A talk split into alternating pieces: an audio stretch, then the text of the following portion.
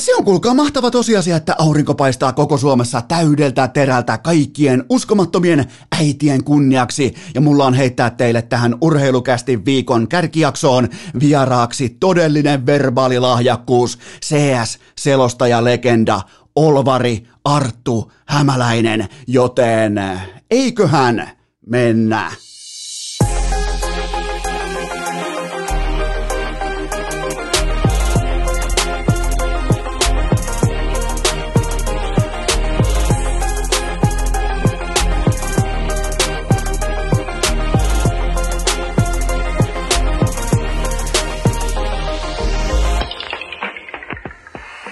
Tervetuloa te kaikki mitä rakkahimmat kummikuuntelijat jälleen kerran urheilukästin mukaan on sunnuntai, äitien päivä 9. toukokuuta ja minä ja tuottaja Kope me ollaan virallisesti motissa, me ollaan kusessa, koska riista-eläinten CS-joukkue on stäkännyt, se on doupannut oman kokoonpanonsa, nimittäin siellä on tähän päivään saakka ollut jo vainoamassa meidän upouutta kasvihuonetta. Siellä on ollut suurin piirtein tollain ehkä 5-7 jänistä, valkohäntäpeura, metsäkauris ja nyt siellä on mukana myös vähän rumpuja taustalle, kiitos fasaani. Nimittäin tänä aamuna me herättiin tuottajakopen kanssa itse asiassa vielä tuottajakopen merkistä suurin piirtein varmaan puoli kuuelta jo, joten nyt mennään todella kirkasta aamua täällä keskellä peltoa. Me herättiin nimittäin todistamaan historiaa, josta puhutaan aivan tuota pikaa noin niin kuin ihan urheilunkin vähän piiristä, mutta on pakko kuitenkin aloittaa tällä ehkä kuumimmalla matchupilla, joka on siis meidän pihan kasvihuone vastaan lähimetsän nisäkkäät eläimet. Se koko stäkki, koska tämä fasaani, tämä on ihan selvää kokoonpano dopingia. Tämä on low blow. Tämä on jopa vähän niin kuin tällä, mä katselen tätä koko muuvia nyt, kun aletaan vähän vertailemaan omia lahjakkuuksia, omia vahvuuksia ja näin poispäin, niin ne tuo jumalauta fasaanin tuohon kokoonpanoon. Tämä on ihan sama kuin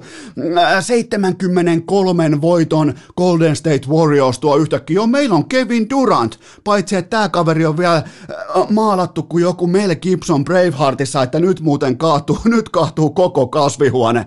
Jumalauta on ihan hirvetä, siis fasaani uhittelee tuossa tien toisella puolella, tai sitten se on pelkästään diikoi, se on pelkästään niinku tällainen joka imaisee kaiken huomion itsensä, mutta täällä on todella kriittinen tilanne heti sunnuntai-aamuna. Me herättiin siis katsomaan, seuraamaan ja todistamaan historiaa. Mä en ollut laittanut kelloa soimaan, vaikka mulla oli ehkä etiäinen siitä, että nyt tää tulee tapahtumaan tämä, tota, että Conor McDavid ylittää sadan paunan rajan, mikä on siis ihan täysin käsittämätöntä. Mennään kohti siihen, että kuinka naurettavaa, kuinka irvokasta, kuinka perversiä se on, mutta mä totean vaan tähän väliin, että tänään on sitten pikkusen verran sanavalmis vieras mukana urheilukästissä, legendaarinen Olvari, No suurin piirtein sellainen ehkä 58 minuuttia, ihan pelkkää niin kuin verbaalitanssia, joten kannattaa kuunnella.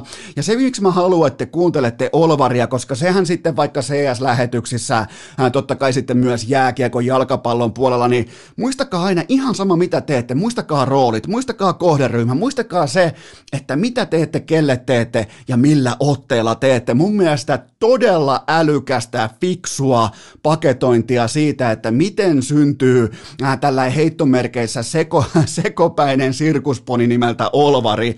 Aivan loistava vierailu. Oli ihan helvetin hienoa kuunneltavaa.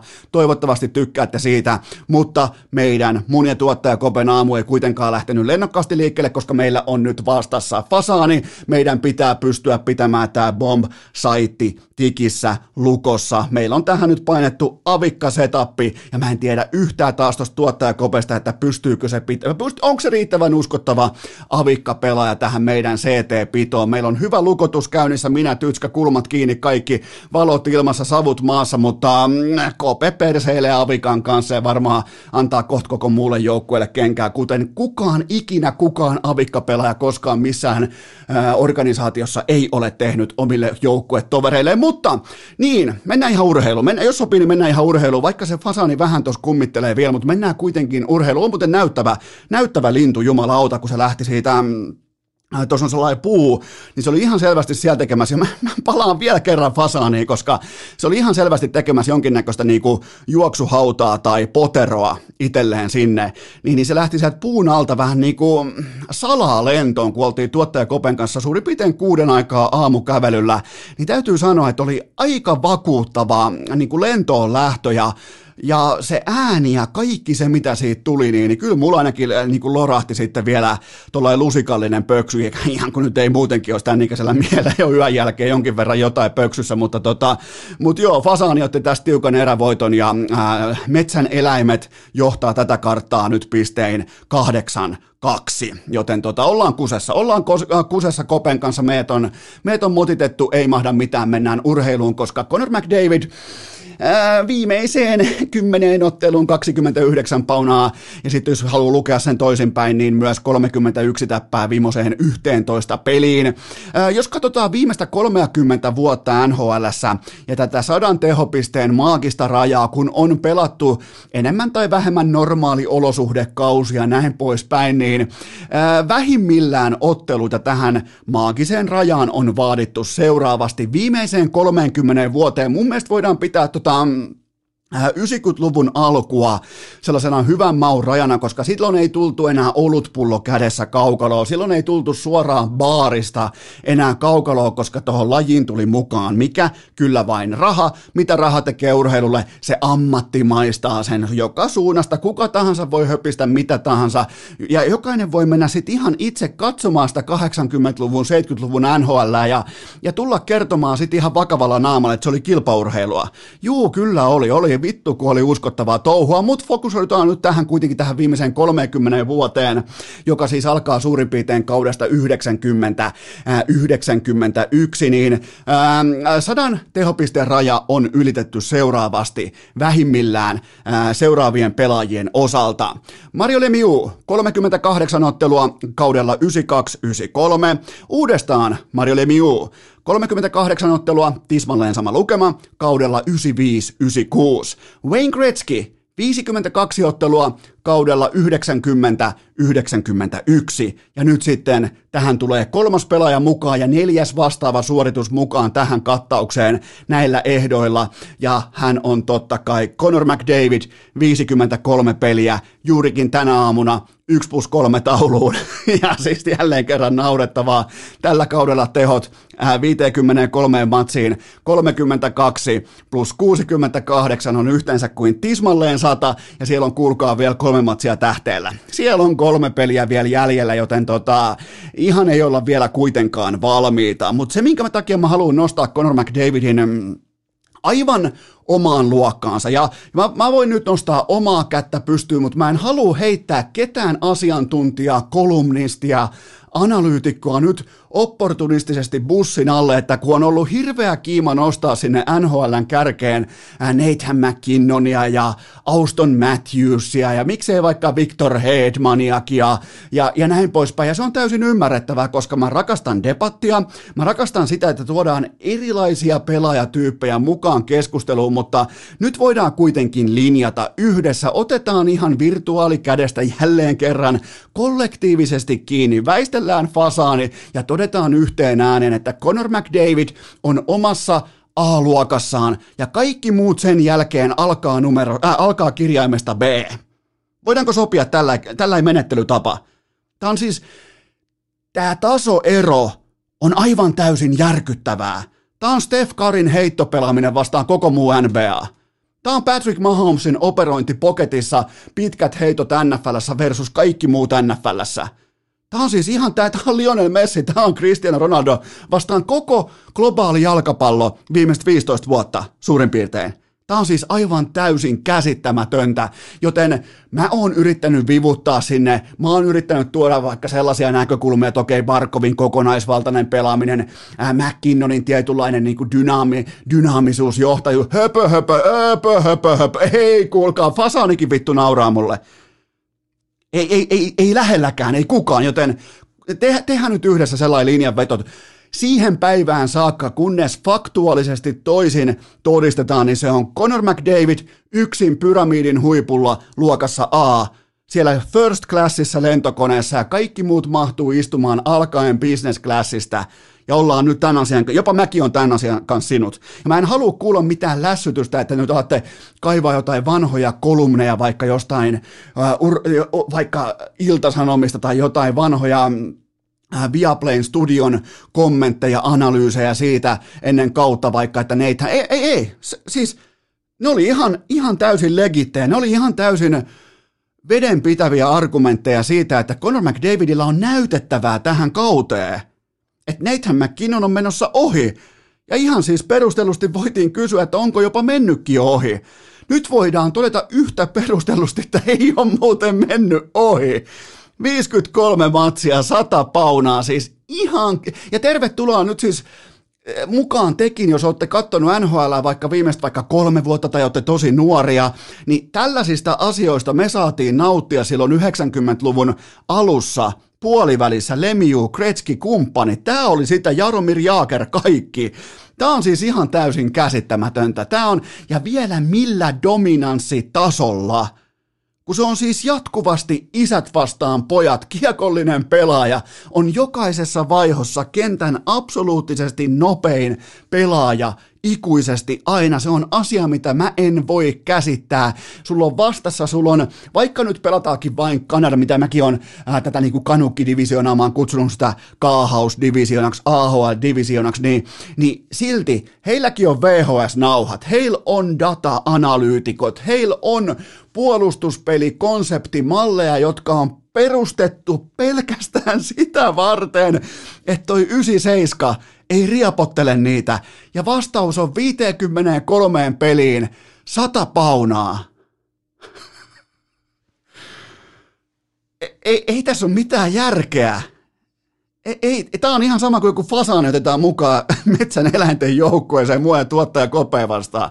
Tämä on siis, tämä on ihan karttukylpy, tämä on, tämä on peräkylvetys, tämä on, Tämä on siis niin kova luokkajako NHLn, NHLn sisään, että mä en muista vastaavaa nyt ainakaan tähän mun NHL-seuraamisaikaan, joka suurin piirtein alkoi silloin ehkä 92, 91, miten se nyt haluaa äh, niin kääntää sen oman muistijälkensä, mutta silloin se kuitenkin suurin piirtein alkoi. Niin mä en ihan näin kovaa luokkajakoa pysty muistamaan, milloin joku pystytään nostamaan tuolta ja toteamaan, että toi on absoluuttisesti aivan täysin omalla planeetallaan ja siitä alkaa kaikkien muiden pyristely keskenään. Ihan käsittämätöntä. Ihan, mä totean vielä kerran, että on, tämä saa aikaa, siis Conor McDavidin pelaaminen tällä hetkellä viimeiseen 10 otteluun 29 paunaa kiskis, niin tota, silloin kurheilija saa sen tilanteen, että se aiheuttaa kotisohvalla, mulla tänään suurin piirtein kuuelta aamulla, puol kuuelta aamulla, niin tota, sellaista hymähtelyä, itselleen naureskelua. Siis tällaista, niin kuin, että mitä vittua tuolla tapahtuu? Et, et, et, mitä tuolla telkas tapahtuu? Siis vastaavia tunte, äh, tuntemuksia on tullut viime vuosien, vuosikymmenen aikana just vaikka äh, Steph Karin heittopelaamisen, Patrick Mahomesin kanssa, muutaman muun Lionel Messi, Ronaldo, kumppanit, muutaman muun urheilijan kanssa, mutta ne on vähissä. Joku tennis, äh, Niilo voi vaikka kopata Roger Federerin yhden käden rystyn tai jotain muuta vastaavaa. Niin, tämä on. Mutta, mutta hei, tämä on meidän silmien edessä. Tämä on todistettavissa itse. Tässä ei tarvita niinku spekulaatiota. Tämä on, tässä, tämä on nyt vallitseva asiantila on tämä. Toi on ihan omaa luokkaansa. Ja miettikää vielä näin päin. Mä haluan vielä ylistää McDavidia, koska mä oon joskus antanut hänelle pyyhkeitä. Ja kun sä olet maailman paras, se on ihan täysin ymmärrettävää, että sua tarkkaillaan silloin. Ja mä haluan myös, että jokainen teistä tarkkailee nyt kun alkaa playoffit. Silloin meidän pitää pystyä näkemään kytkin McDavid. Meidän pitää pystyä näkemään sellainen 97, joka vie tota joukkuetta reppuselässään kohti luvattua maata. Mä en halua nähdä ekan kierroksen putoamista, mä en halua nähdä hevonpaskaa, mä en halua nähdä sulamisia, mä en halua nähdä äh, nollan pisteen kolmansia eriä, mä en halua nähdä mitään sitä, mä haluan nähdä nimenomaan tätä 10 viime matsiin 29 paunaa ja ihan absoluuttisia reppuselkähommia. Jatkuvasti, koko ajan jatkuva syöttö. Se on se standardi, se on itse rakentanut oman standardinsa, joten pidetään, kun puhutaan McDavidista playoffeissa, niin pidetään se standardi siellä meidän aikakaudelta, meidän sukupolven osalta pidetään kaikkien aikojen kovimmissa lukemissa se standardi, mutta kuitenkin McDavidia puoltaa tässä ihan kaikkien aikojen offensiivisien pelaajien rankingissa, johon hän kuuluu absoluuttisesti top kolmoseen jo nyt, ja vähintään top neloseen, jos lähdetään miettimään Lemieux, Gretzky, kumppanit, ehkä Crosby, Ovechkin, ja me voidaan pyöritellä ja hämmentää tätä kattilaa ihan miten päin tahansa, mutta Mario Lemieux aikoinaan, hän teki nämä uskomattomat tehonsa Jaromir Jaagerin ja Ron Francisin kanssa. kaksi, kaksi ihan old-timeria. Toinen saattaa olla jopa kaikkien aikojen, voidaan ottaa Goat-keskusteluun mukaan, Jaager. Siellä on paidat katoissa ja siellä on siis, siellä on kaikki ennätykset lanattu Jaager eurooppalaisena pelaajana, Francis amerikkalaisena pelaajana.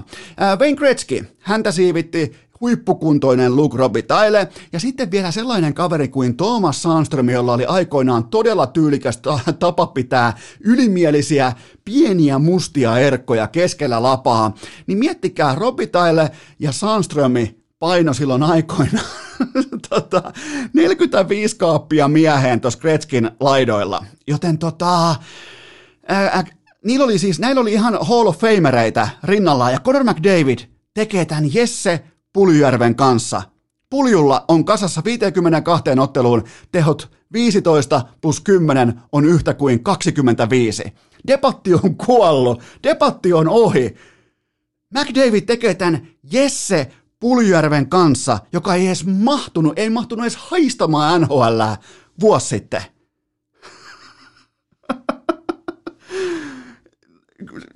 siellä on kuitenkin, siellä, siellä on 6 6 siellä on Jaageria 99 Robitaille ja, ja McDavid kauhoo 53 matsiin 100 paunaa kasaa puljun kanssa. Se on, se on standardi, se on suoritustaso, ja jos joku nyt tulee jostain epätorniosta huutamaan, että nämä on siellä se Drysaitel, nyt unohdetaan kaikki saksalaiset, nyt keskitytään siihen, että McDavid tekee tämän Jesse Puljärven kanssa ja nousee nykypäivän jääkiekossa skautattuna, estettynä, kahvattuna, mm, data-analyysin kautta jarrutettuna pelaajana nousee samaan lauseeseen ja ihan tismalleen samalle levelille Mario Lemieux ja Wayne Gretzkin kanssa. Miettikää sitä, ajatelkaa, maistelkaa, haistelkaa ja tunnustelkaa myös sitä, että kaikkiin Edmontonin maaleihin tällä kaudella McDavid – Drysaitel 75 prosentissa kaikista Oilersin maaleista mukana. Tämä on siis, ei pitäisi aamuisin tehdä koskaan yhtään mitään, jos on nähnyt Fasa, niin tämä lähtee ihan täysin hanskasta. 75 prosenttia kaikesta tuotannosta, joko toinen tai toinen pelaaja aina mukana, joko tekemässä tai syöttämässä. Että joo, mennään kuitenkin eteenpäin ja tota, mm, meidäthän on kaikki aivopesty ihan pikkupenskasta alkaen sellaisella asialla kuin lotto. Jopa niin tuntuvalla tavalla Suomessa, että äh, tällainen niin kuin lottopropaganda on saatu meidän selkäytimiin niin voimakkaalla tavalla läpi vuosien saatossa, että me suomalaiset, miettikää me saatanan idiootit, kuvitellaan erilaisissa tutkimusmittauksissa, että itse asiassa lottoaminen on kaikista todennäköisin tapa saavuttaa vaurautta, taloudellista vaurautta elämässä, joten miettikää lottolähetystä, miettikää sitä propaganda jyräystä, mikä sieltä tulee, onko se nyt sitten lauantaisin vai perjantaisin vai milloin se on, mä en ole koskaan ostanut lottokuponkia, mä en tiedä, mutta tota, miettikää kun lottolähetyksessä ihan vakavalla naamalla, mennään seuraavaan aiheeseen, ihan siis vakavalla tämä on nyt sen e- seuraavan aiheen tavallaan niin kuin erittäin kaunis propagandahenkinen, ehkä vähän offensiivinen aasinsilta, Kuvitelkaa, että siellä spekuloitais, analysoitais, katottais videonauhaa siitä lottokierroksen voittajasta. Käytäis läpi oikein studion voimin, että mikä oli tämän viikon voittajan ase, mikä oli sen tulokulma, taktinen valinta tämän rivin tekemiseen, missä asennossa se teki ton rivin. Miettikää, kun lottovoittajaa analysoitais, että, että hän on hyvä lotossa. Että hänen vahvuutensa, miettikää kun joku ihminen toteaisi, että mikä on sun vahvuus, mä oon hyvä lotossa no mikä sun CV, voitin kerran, kyllä, 8,5 miljoonaa, Ni, niin tota, sehän olisi ihan täysin absurdi, ei kokki, että todettaisiin, että hei, toi on hyvä lotossa, toi on todella hyvä lottoamaan, toi kyseinen ihminen, mies tai nainen tossa. Niin ihan vastaava tilanne, Herra Jumala, perjantai-iltana, minkä takia Suomen johtavatkin jääkiekon analyytikot alkaa spekuloimaan HCTPSn kerran elämässä tyyppistä lottovoittoa seuraavin sanankääntein. Okei, siellä on tehty kotiläksyt, siellä oltiin valmiimpia, siellä haluttiin voittaa enemmän, siellä oltiin taktisesti erittäin kypsässä tilassa tähän kyseiseen otteluun. Lukko on nyt pelillisesti kaksi kertaa teurastanut TPSn tonne kaukaloon, niin ei nyt Herran Jumala lähetä heiluttelemaan lottokuponkia ja aleta niinku TPSn mustavalkoista lotto, lottokuponkia tuomaan pöytää ja toteamaan, että hei toi joukkue, toi päävalmentaja, noi pelaajat, noi on hyviä lottoamaan.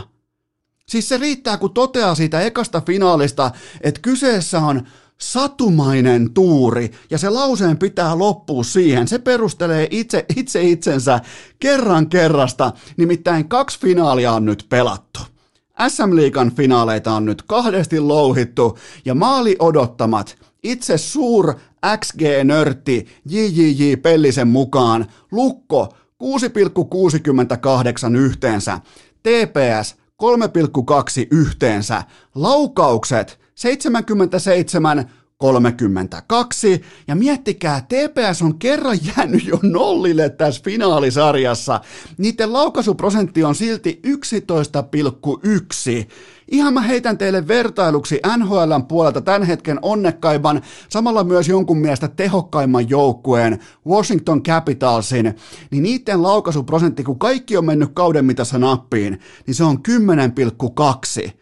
Ja TPS on kerran jäänyt jo nollillekin, ja silti ne ampuu lätyt sisään yli 11 pinnasesti. Ja sitä aletaan spekuloimaan vakavalla naamalla, että kyllä TPSn tuota omana, oman alueen ja kyllä keskialueen ylittäminen. Ei, ei, ihan siis Lottokupongin heiluttelua. Lukko on aivan omassa luokassaan suhteessa HCTPS. Jos sä et näe sitä omin silmin, niin mä en voi. Silloin se ei ole Lukon vika.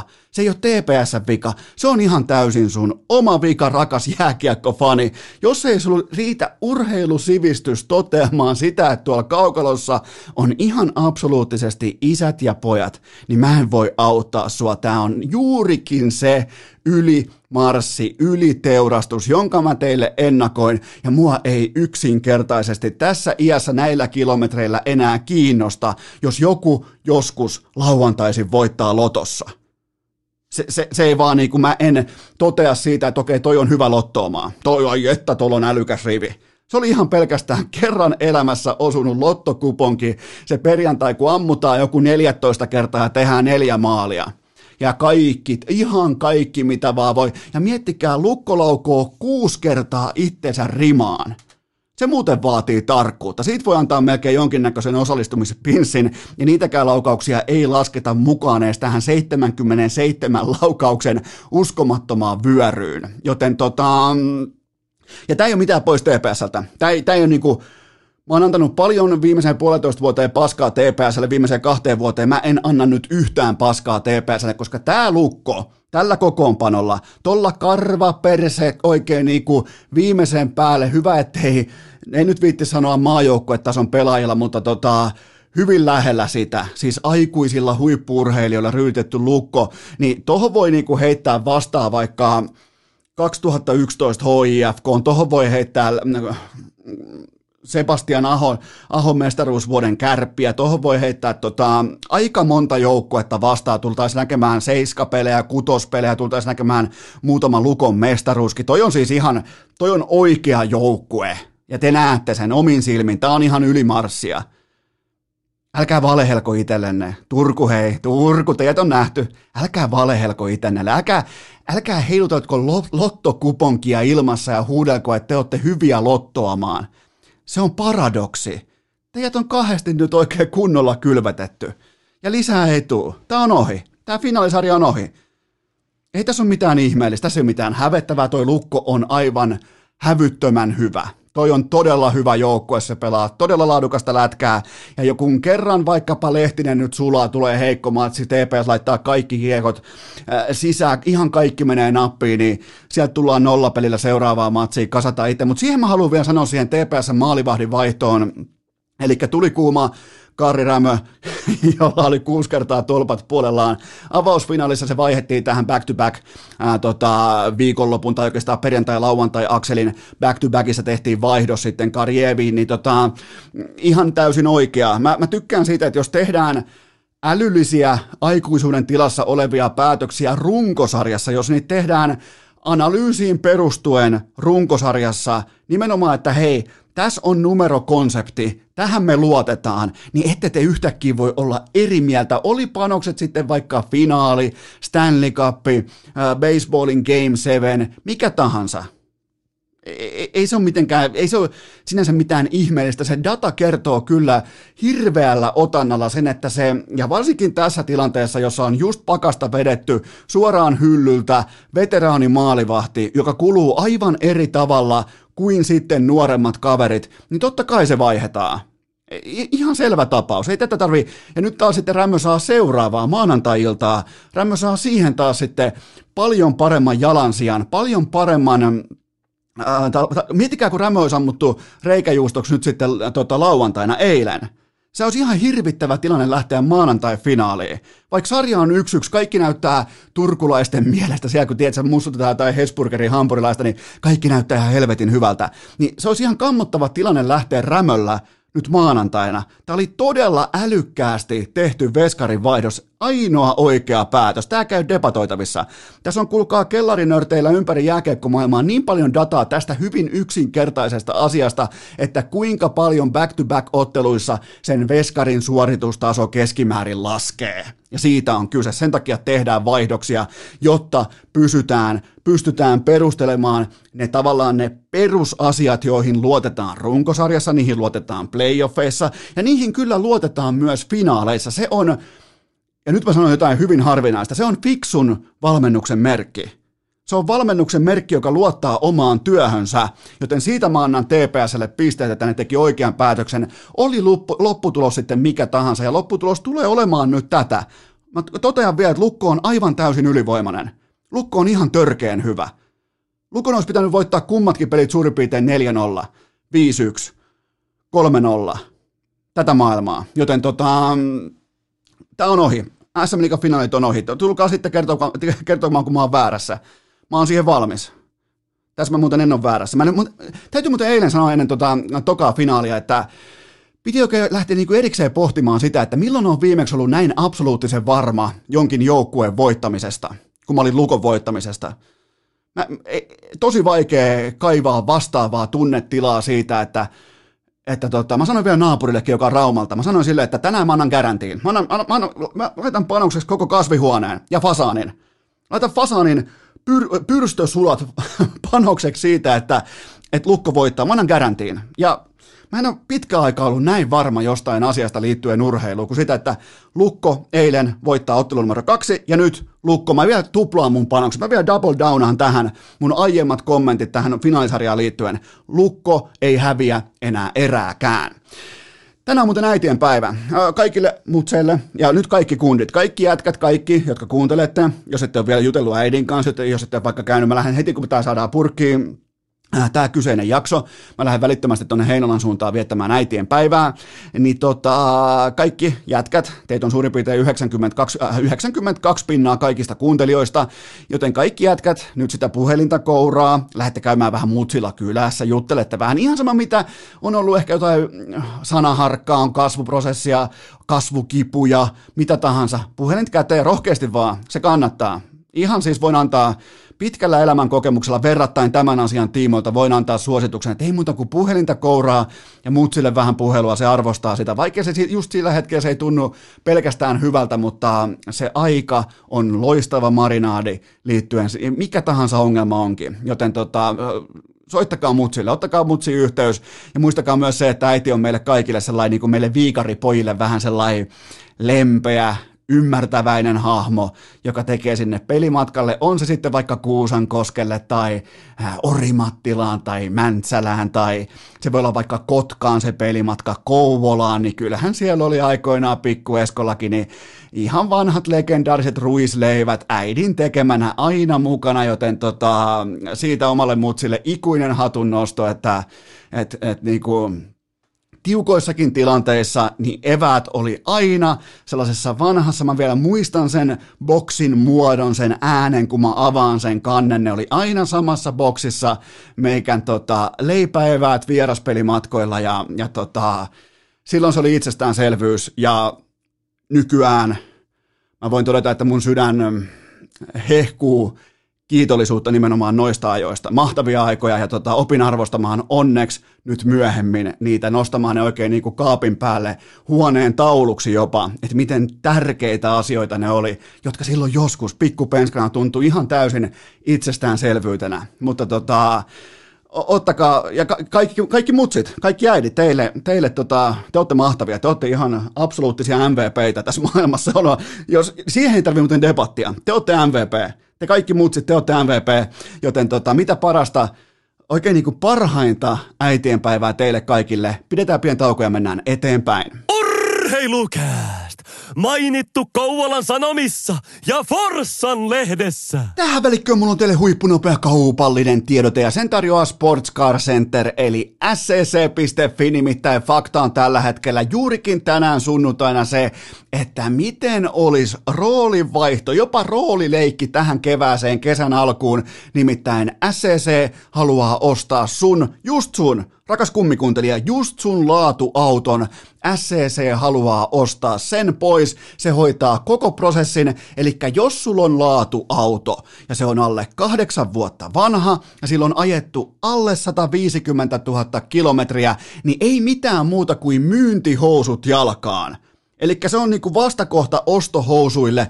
Laita myyntihousut jalkaan, nimittäin SCC hoitaa koko prosessin sun puolesta. Sieltä tulee rahat suoraan tilille, ne haluaa ostaa sun auton, joten jos oot harkinnut laatuauton myyntiä näillä edellä mainituilla spekseillä, niin tota, ota yhteyttä suoraan scc.fi kautta osto. Mä toistan vielä tämän osoitteen scc.fi kautta osto. Siellä on yli 30 vuoden asiakaspalvelukokemus siitä, että miten autoprosessit viedään molemmin puolin pöytää laadukkaasti maaliin, älykkäästi, fiksusti, kaikki tämä koko ajan prioriteetti numero yksi, asiakaspalvelu myös pandemian aikana. Kaikki hoituu etänä, kaikki hoituu sääntöllisesti, kaikki hoituu ammatti, siellä ei arvailla, se on ammattilaisten yhtiö, joten scc.fi kautta osto. Mä toistan vielä scc.fi kautta osto. Kaikille teille, jotka mietitte sitä, että pitäisköhän myydä tämä vanha auto pois, miettiä sen jälkeen, voitte miettiä sitten vaikka seuraavaa, tulevaa, mitä tahansa, mutta tilanne on tällä hetkellä se, että SCC haluaa ostaa just sun laatuauton, joten menkää osoitteeseen scc.fi kautta osto. Tähän kylkeen myös huippunopea K18 tuoteinformaatio sen tarjoaa tuttuun tapaan Coolbet.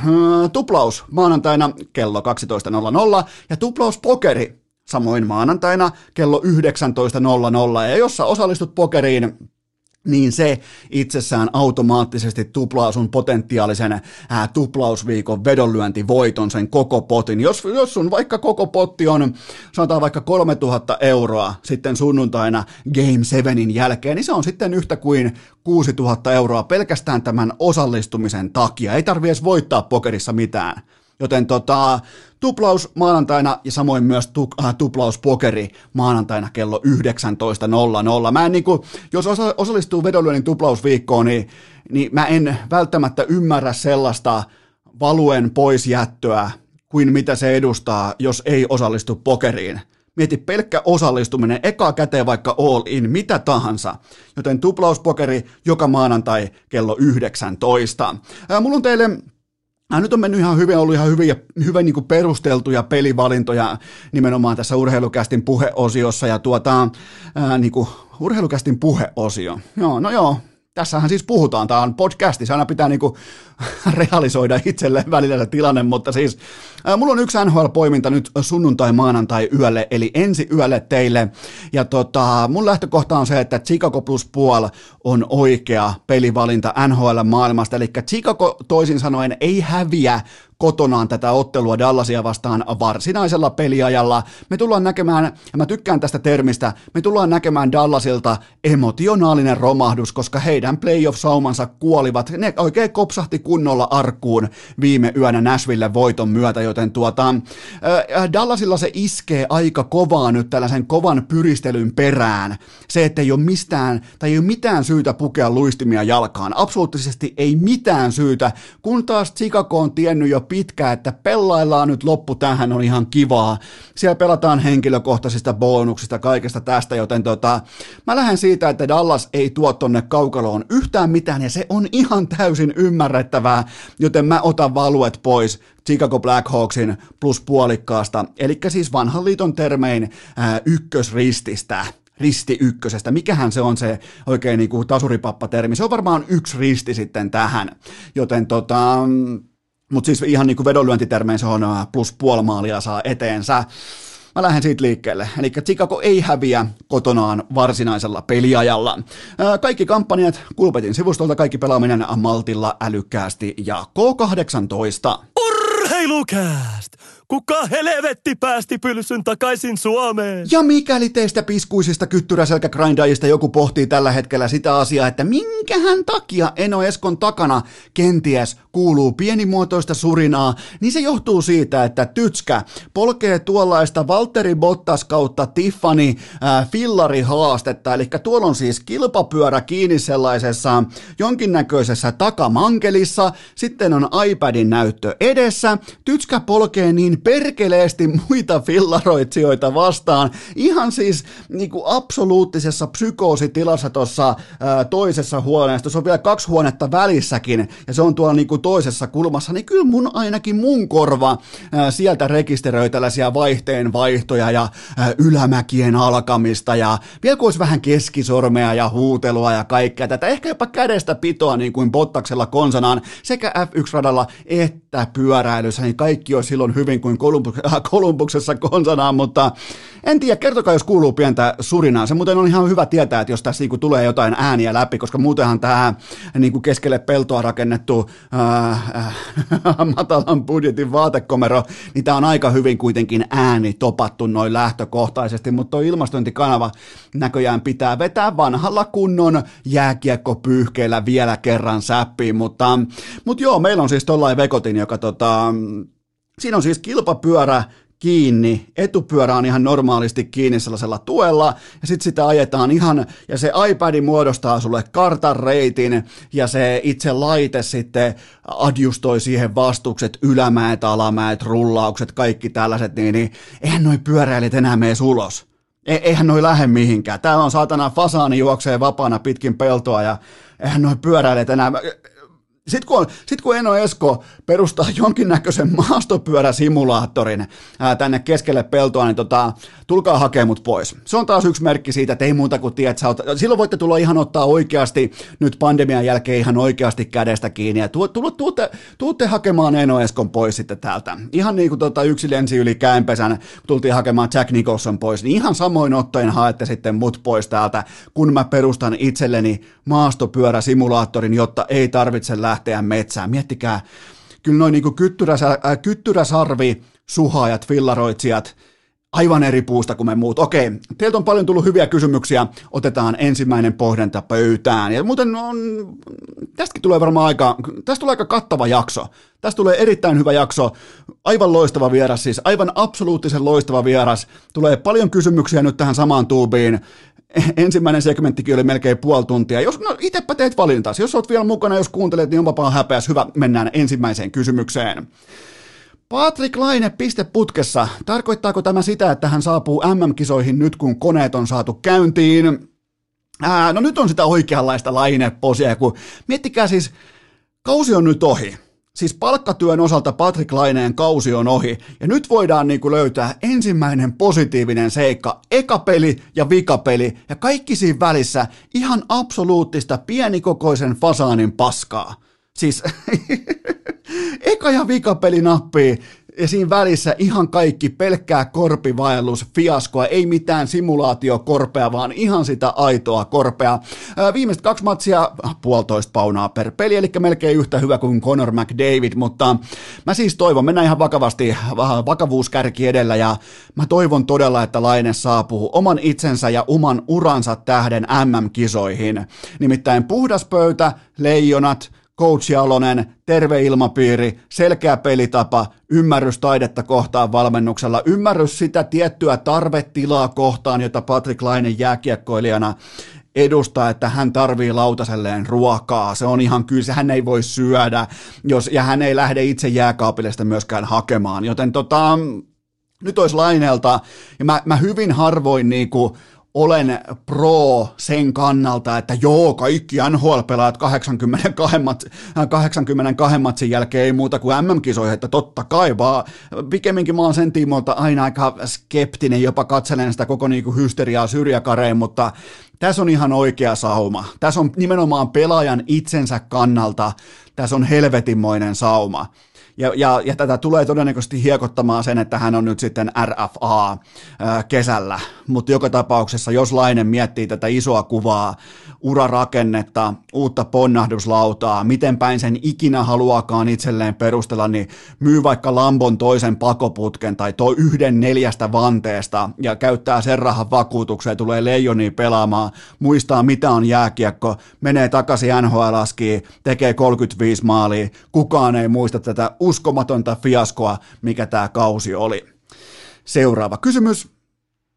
Oliko Rane Raunonpojan filmaussakko oikeutettu ja miten se vaikuttaa kaivohuoneen piikkivastuuseen? Tämä ei heilauta piikkiä, koska mä teen teille matemaattisen yhtälön ja se kuuluu seuraavasti.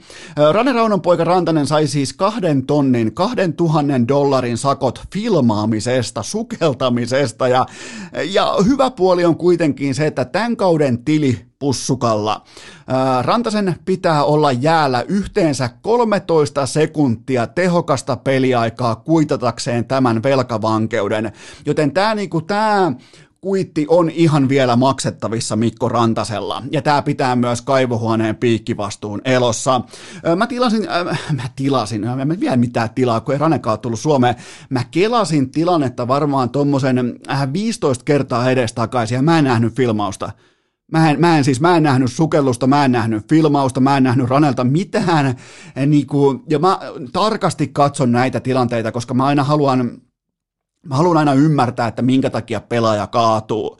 Ja nythän siis Rane heittää omat jalkansa vähän niin kuin helvettiin siitä, koska se maila takertuu sinne jalkoihin, niin sä haluat joskus heittää sun jalat sen mailan yli, jotta se maila ei esimerkiksi vaikka paukauta sun pohkeita, jotain pohjeluuta, mitä tahansa.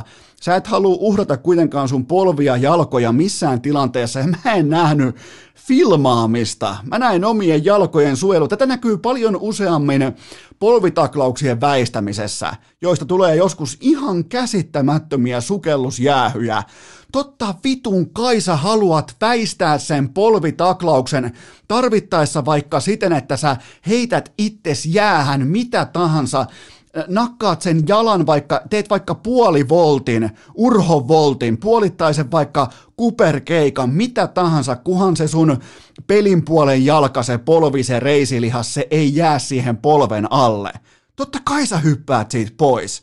Ja jos siitä tulee filmaamisesta jäähy, niin ei varmaan tarvi erikseen edes sanoa, että noi ei tiedä tuolla, mitä ne tekee.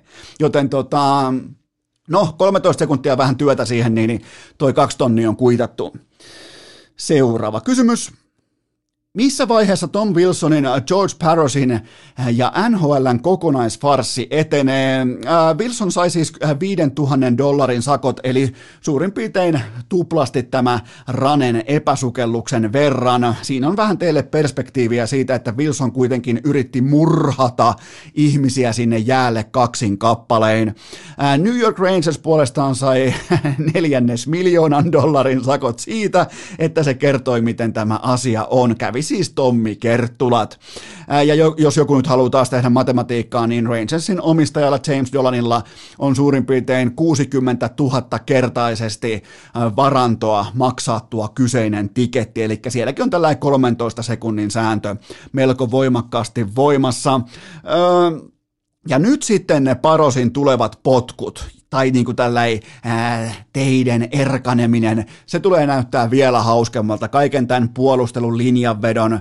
Ää, ja Gary Bettman, komissaari Gary Bettman, joka on tehnyt mahtavaa työtä NHLn ää, sekä vihatuimpana että tehokkaimpana kasvona, niin sehän vain suojeli kilpeä. Totta kai se suojelee kilpeä, se suojelee logoa viimeiseen asti, se, se on töissä omistajilla, mutta kaikki tietää tässä kohdin sen, ihan jokainen tietää sen tosiasian, että jokainen George Barrosin päätös on vast edes. Se on epäkelpo, se on lähtökohtaisesti etukäteen jo kyseenalaistettu. Ei, ei tästä, tässä ei ole siis, tässä ei ole saumaa menestykselle, tässä ei ole saumaa onnistumiselle. Ihan kaikki on etukäteen jo kintaalla viitattu vääräksi tuomioksi, koska siis, ja siis kaikki tänsä todella surullinen ja häpeällinen viikko NHL ja nyt niin kenttäoikeus itsessään, eli pelaajat – tiedätkö, karskit, maskuliiniset jääkiekkoilijat, ne tulee selvittelemään tätä asiaa Rangersin ja Capitalsin välillä varmaan seuraavat vielä 5-7 matsia. Et tota, Tämä oli siis, äh, George Barros pudotti pallon siinä kohdin, missä palloa absoluuttisesti ei voi pudottaa. Se, ja siitä hän tulee maksamaan työpaikallaan, kunnes Gary Bettman on saanut näin teatraalisesti suojeltua kilpeä, eli logoa, mitä tekee kaikki. Ihan siis kaikki. Roger Goodell, äh, Adam Silver, kaikki. NBA, NFL, ihan kaikki. Kollegi Jenkkifutiksen äh, noi konferenssikomissaarit, eli tuota, konferenssijohtajat, kaikki nämä presidentit. Ne suojelee aina lokoa kilpeästä suurta kokonaisuutta, mutta kaikki tietää, kaikki aistii, ymmärtää sen, että tästä ei ole paluuta. Kaikki päätökset, kaikki linjanvedot, kaikki pelikielot on etukäteen kyseenalaistettuja siitä syystä, että George Paros ei antanut Tom Wilsonille pelikieltoa – tilanteesta, jossa hän yritti murhata kaksin kappaleen venäläisjääkiekkoilijoita jäähallin jäälle. Kuinka helvetin, kuinka helvetin selkeästi sen asian voi sanoa, että jokainen sen ymmärtää. Joten tota, helvetin surullinen viikko. Seuraava kysymys. Phil Kessel 900 tehopisteen raja rikki. Mihin Kessel asettuu ihan yleisellä Goat-listallasi? Kessel näytti tässä 900 tehopisteen juhlakuvassaan ihan siltä, että se olisi esittelemässä rahtikorttiaan Patalahden liikenneasemalla, jotta pääsee ilmaiseksi suihkuun ajopäivän päätteeksi. Eli siinä on ikuista charmia, ikuista tyyliä, ikuista ryhtiä Phil Kesselissä. Suurin piirtein 12 vuotta yhteen soittoon tätä hienoa, mahtavaa uraansa missaamatta peliäkään. Piti olla aikoinaan 2006 draftissaan se suuri boosti, oli paljon kysymysmerkkejä ja tosiasiassa ei ole ihan hirveästi jäänyt kuitenkaan Jonathan Davesin ja Niklas Backströmin varjoon, jotka meni siis sijoilla kolme ja neljä ja sitten siellä viisi meni itse Phil Kessel, joka on ihan huippupelaaja, vähän hauskan näköinen, vähän dadbodia, kaikkea tätä, mutta absoluuttinen tähtipelaaja ollut tohon liigaan jo pitkään ja ihan viimeisen päälle, tuossa näkee se, että kuinka niinku luisteludynamiikka, kiekon käsittely, laukaisutaito, ne ei mene koskaan pois muodista. Ja on muuten kova top 7 tuossa 2006 draftissa, kannattaa mennä katsomaan.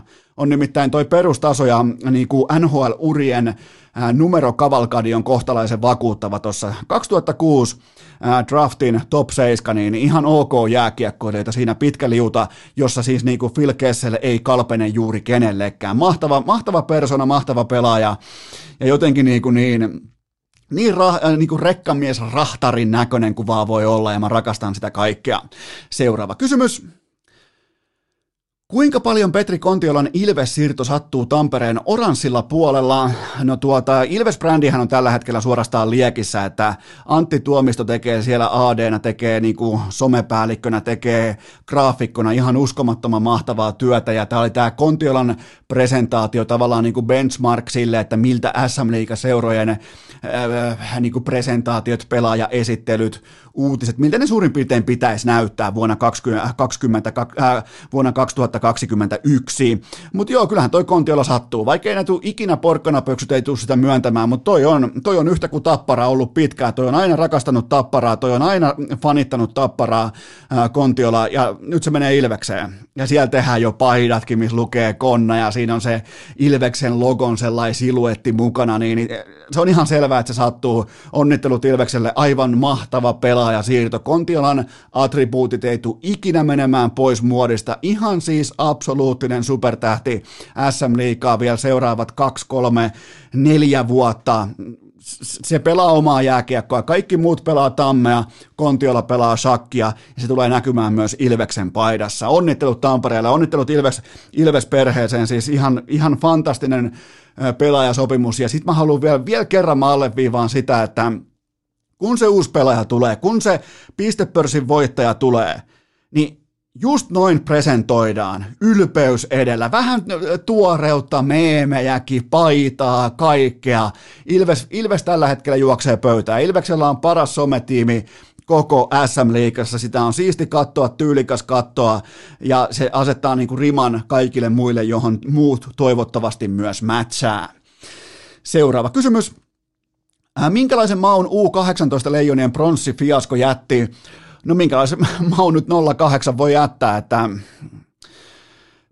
e, e, en mä niinku pronssi, mä en, koska mä en, ar, mä en, pidä, mä en nosta mitään pronssiviirejä kattoon, jos se pronssi sieltä tulee. Kaikki tietää sen, joten mä en myöskään pidä näitä pelaajia vastuullisina siitä, että ne kusee housuunsa pronssipelissä. Mun mielestä se on ihan yhtä tyhjän kanssa. Mun mielestä tämä turnaus oli yhtä kuin välierä putoaminen. Välierässä yksi täys Äh, skandaaliluokan erä, ja se oli siinä. Joten tota, suoritus oli epäkelpo, suoritus oli äh, vailinnainen, suoritus oli keskinkertainen kaiken kaikkiaan. Eli tota, ei, ei siinä mitään sen kummosempaa, mutta en mä, en mä niin lähde mitään merirosvolippua nyt nostaa salkoon sen takia, että ne hävisi Ruotsille 8-0 pronssipelin, kun en mä, niin kuin, mä en pronssivoittojakaan nosta mihinkään kaapin päälle, niin en mä myöskään ala mankeloimaan pelaajia niin kuin tällaisen aika, aika skandaalityyti, niin kuin hei, todella heikon pronssimatsin jälkeen, joten tota, ei, ei mitään, tämä turnaus oli yhtä kuin välierä tappio ja mennään eteenpäin. Seuraava kysymys.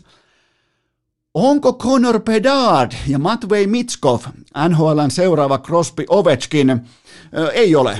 Ei ole siitä syystä, että kaikki talentti siihen olisi. Ihan kaikki talentti on, noi on ihan uskomattomia 15-16-vuotiaita poikia, siis ihan omassa luokassaan jo 18-vuotiaidenkin tasolla, mutta tuota, Mitskov, hänen persensä, hänen nuori persensä kuuluu SKAlle kesään 2026 saakka, ja siitä sopimuksesta ei luikerella pois nykypäivän KHL, joten tota, ja on muuten varmaan täysin vapaaehtoisesti hyvässä y- yhteisymmärryksessä tehty diili, kun on niin kuin seuraava Ovechkin on tulossa, niin tota, mä voisin kuvitella, että siellä on aika monta ruplaa laitettu niin kuin sekä puhasta että pimeätä rahaa jakoa pelaajan perheille, kaikille vaikuttajille ympärillä, et ketkä niin kuin toteaa, että SKA on nyt se oikea, oikea valinta. Eli koko tässä se tulevaisuus olisi kesästä 2023 lukien, mutta Mitskovilla vasta niin kuin sen jälkeen, kun pitäisi tehdä entry level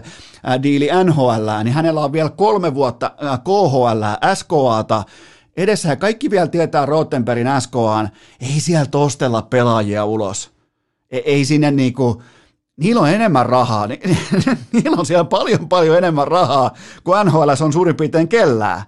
Joten tota, tämä on harmillista, että Mitskov laitettiin valitsemaan tilanne, jossa hän ei pelaa maailman parasta jääkiekkoa. Ei lähimainkaan, mutta se on mitä se on ja, ja uutta Crosby Ovechkinia tästä syystä ei tule.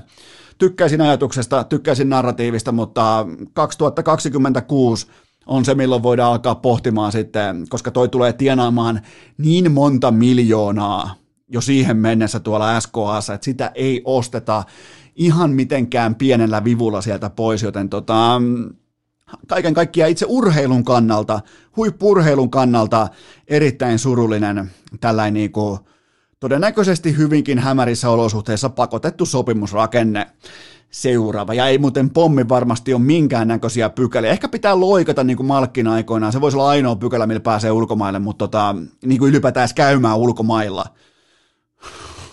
On se. Joo, joo, okei. Okay. Seuraava kysymys. Voitko tarjota jonkinlaisen kirjallisuusanalyysin Anni-Mari Kortteen teoksesta? Ää, mä luin tämän skandaaliluokan, oikeastaan mä luin nämä niinku kovan ankaran luokan äh, klikki prostituutio otsikot, kun oikein niin kuin, kun mediat hakee, hakemalla hakee niin tiettyjä klikkejä sieltä himaa. Ja mulle jäi sellainen kuva tästä kirjasta, tästä teoksesta, että tekikö Anni-Mari Korte siis tällaisen vähän niin kuin ylimittaisen seiskatyylisen paljastusjutun itsestään. Siis nimenomaan siitä puolesta, mitä jokainen huippurheilija vähän niin kuin suojelee ja ää, niin kuin varjelee ja ei halua millekään gossip TMZ seiskatielle, niin tekikö siis Korte paljast, ylimittaisen paljastusartikkelin, shokkiartikkelin, paparazzi-artikkelin itsestään? Se on mulle niin kuin, se on suuri paradoksi, että et, miksi millä ehdoilla ja mikä on, mikä on se leverake, mikä on se suuri upside, se horisontti, ja se jäi multa koppaamatta mennään seuraavaan kysymykseen. Mitä muistinpanoja teit miesten sählymaajoukkojen keskinäisistä tasonmittauspeleistä? Vittu näitä kysymyksiä. No jos nyt pitää nostaa yksi ihan selkeästi erottuva, erottuva tota, supertähti sieltä esiin, niin kyllähän se oli Oskari Saaren rooli tuomarina suorastaan dominoivassa, ää, dominoivassa asemassa, jopa niin kuin alfa, tällainen niin kuin hallitsevan uroksen asemassa kaikin puolin. Ja nähtiin myös Oskari Saarelta tällainen taaksepäin liikkuva klassinen tuomarin moonwalk. Voi laittaa sitä teille videon esiin kiitoksia kiitoksia eräälle kummikuuntelijalle, joka laittoi mulle Oskari Saaren todella vahva moonwalk lähtee siitä kirjailijalta, toimittajalta, ää, ylijohtavan kanssa kamppaileelta studio pukeutuja analyytikolta, niin, niin todella vahva liike Oskari Saaren lupaa, pystyy niin kuin pelkästään Oskari Saaren äh, niin kuin Moonwalk-liikkeellä pystyy lupaamaan Suomeen sählykultaa kotikisoista. Tähän on niin kuin, siitäkin voidaan aloittaa debatti jo arkun puolelle, mutta ää, äh, myös negatiivisia uutisia, nimittäin Joonas Pylsy ää, äh, purki ilmeisesti Sveitsi finaalin tappio vihaa pitkin kaukaloa ja taklas jonkun Suomen pelaajista, totta kai Suomen pelaajista, koska, koska ne pelasivat keskinäisiä otteluita, niin siellä taas numero 19 Vipels, Lanas ja Sikaili, joten Pylsy Pylsy back valitettavasti. Seuraava kysymys. Onko KUPS uusi HJK Suomessa? Oho, aika kovalla lähetty tuolta jostain Savon suunnasta, mutta tota, Ää, Kupsi siis voitti Suomen kapin mestaruuden lauantaina ja täytyy sanoa, että jos tekee niin kuin jos pääset vetämään talon rahoilla ratkaisevaa rankkaria, niin, niin kyllä se pitää melkein vetää noin yläparrun kautta silleen, että se pallo kimpoo uudestaan sinne yläsäkkiin, niin aika hieno tapa lopettaa, lopettaa sitten tämä kyseinen Suomen kapin finaali siihen, mutta ää, tota, HJKn päävalmentaja Toni Koskela, hän totesi vain, että kenttä oli huono. siis kent, kenttä oli huono. Ollaan vittu yöpakka, kaksi viikkoa yöpakkasia. As, mä vielä tarkastin, asutaan Suomessa. On toukokuu. Ja Suurimman organisaation päävalmentaja joutuu erikseen kertoa, että kenttä oli huono. No fucking shit. Ne pelas yhteensä 57 minuuttia mies ylivoimalla. Siihen vielä lisäajat päälle ne ei tehnyt maalin maalia. Ja kenttä oli huono. Kent... Ei jumalauta. Kyllä mä sanon, että joo no, kenttä oli huono. 57 minuuttia mies ylivoimalla ja kenttä oli huono ylivertaisella pelaajamateriaalilla tähän maahan. Kenttä oli huono. Kyllä mä oon kaiken kuullut, mutta joo, heitetään nyt sitten vielä tähän samaan laskuun tämä Lidlin mainonta, jalkapallovetoinen mainonta, jossa on siis Jari Litmanen mukana, ja josta siis palloliitto sai todella, todella mielensä pahaksi, kun tämä halveeraa nyt jalkapalloa ja yhteistä työtä ja yhteistä projektia ja niin, voi voi sentään pitääkö tässä nyt tehdä Ari Lahdelle ja kumppaneille ihan tällä, vaikka niin kuin kannustusruno, kun on nyt mieli niin pahana siitä, että Lidin, äh, Lidlin tota, älykäs mainoskampanja puree juurikin oikeasta kohdasta ja palloliitto ei tajua pitää edes turpaansa kiinni, vaan toitottaa sitä pitkin johtavia medioita ja Lidl samaan aikaan hymyilee matkalla pankkiin. Kyllä niin kuin... Siis minkä takia ne nostaa meteliä aiheesta, mistä ne ei halua meteliä? Kuinka vaikeaa tätä yksinkertaista sakkia on pelata. Tämä ei ole edes sakkia, tämä on yhden nappulan eteen tai taaksepäin työntämistä. Se on joko tai. Työnnä sitä nappulaan eteenpäin. Anna sen tilanteen rauhoittua. Ketään ei kohta enää kiinnosta. Toki jos sä haluat mennä, sulla on joku Lidlin kanssa joku niinku pien sivudiili itsellästä tai jotain vastaavaa, niin, niin pidä, pidä meteliä, käy Ylet, Hesarit, kaikki iltapäivälehdet läpi. Mutta jos sä et halua, että sitä erikseen noterataan, syntyy kontoversiaalia mainostartunta pinta-alaa, niin pidä edes turpas kiinni, mutta kun se tuntuu olevan nykypäivän urheilussa niin helvetin vaikeeta. Joten tota, Lidille hatunnosto todella laadukkaasta, älykkäästä ja ilmeisesti tismalleen keskelle tikkataulua osuneesta mainoskampanjasta. Seuraava kysymys. Juha Puhtimäki puhisi Pesisvirta podcastissa, että nostaa 180 kiloa syväkyykystä. Onko, onko Superpesiksen mestari täten jo selvillä ja onko pesäpallo jatkossa Tampereen päälaji? No ainakaan Tampereelle ei enää jääkiekos pärjätä, joten pesäpallo ilmeisesti on virallisesti tästä eteenpäin nyt sitten Tampereen pääurheilulaji, mutta oikeastaan tämä on nyt sitten Juha Puhtimäen syväkyykky vastaan Juha Korhosen lyöjäjokerin toppahousut. Tämä on niin kuin nyt se keväinen matchup ja, ja tota, se, se edellä lähdetään nyt sitten liikkeelle superpesiskauteen, joka alkaa tässä todennäköisesti ihan kohta. Näin on, näin on vihjailtu ja kerrottu ja, ja Konsta Kurikka tulee heittää New York Yankeesin lippispäässä palloa saatana 170, niin kyllä meillä on, meillä on kaikkien aikojen superpesiskausi. Mieti 180 kiloa syväkyykystä. On se tikissä. Onko muuten kovin syväkyykkää raviohjastajista? Mites muuten Antti Pillu Pilströmi? Siinä on muuten kova matchup. Mä sanoisin kyllä melkein, että Antti Pillu Pilströmi nostaa enemmän kuin 180 kiloa syväkyykystä niin kuin raviohjastajien syväkyykkyrankingissa. Tämä on pakko selvittää, mutta mä, mä lähden siitä, että Pilströmi, siinä on nimittäin, siinä on pelkkää, siinä on niinku kätketty pieni hevosen sellainen niinku varsa niihin molempiin reisiin, joten tota, joo, Kyllä. Siinä oli myös niin superpesis, jos superpesis kausi alkaa nyt viikonloppuna, tässä oli myös superpesis ennakko. Eli matchup on Puhtimään syväkyykky vastaan Juha Korhosen toppahousut.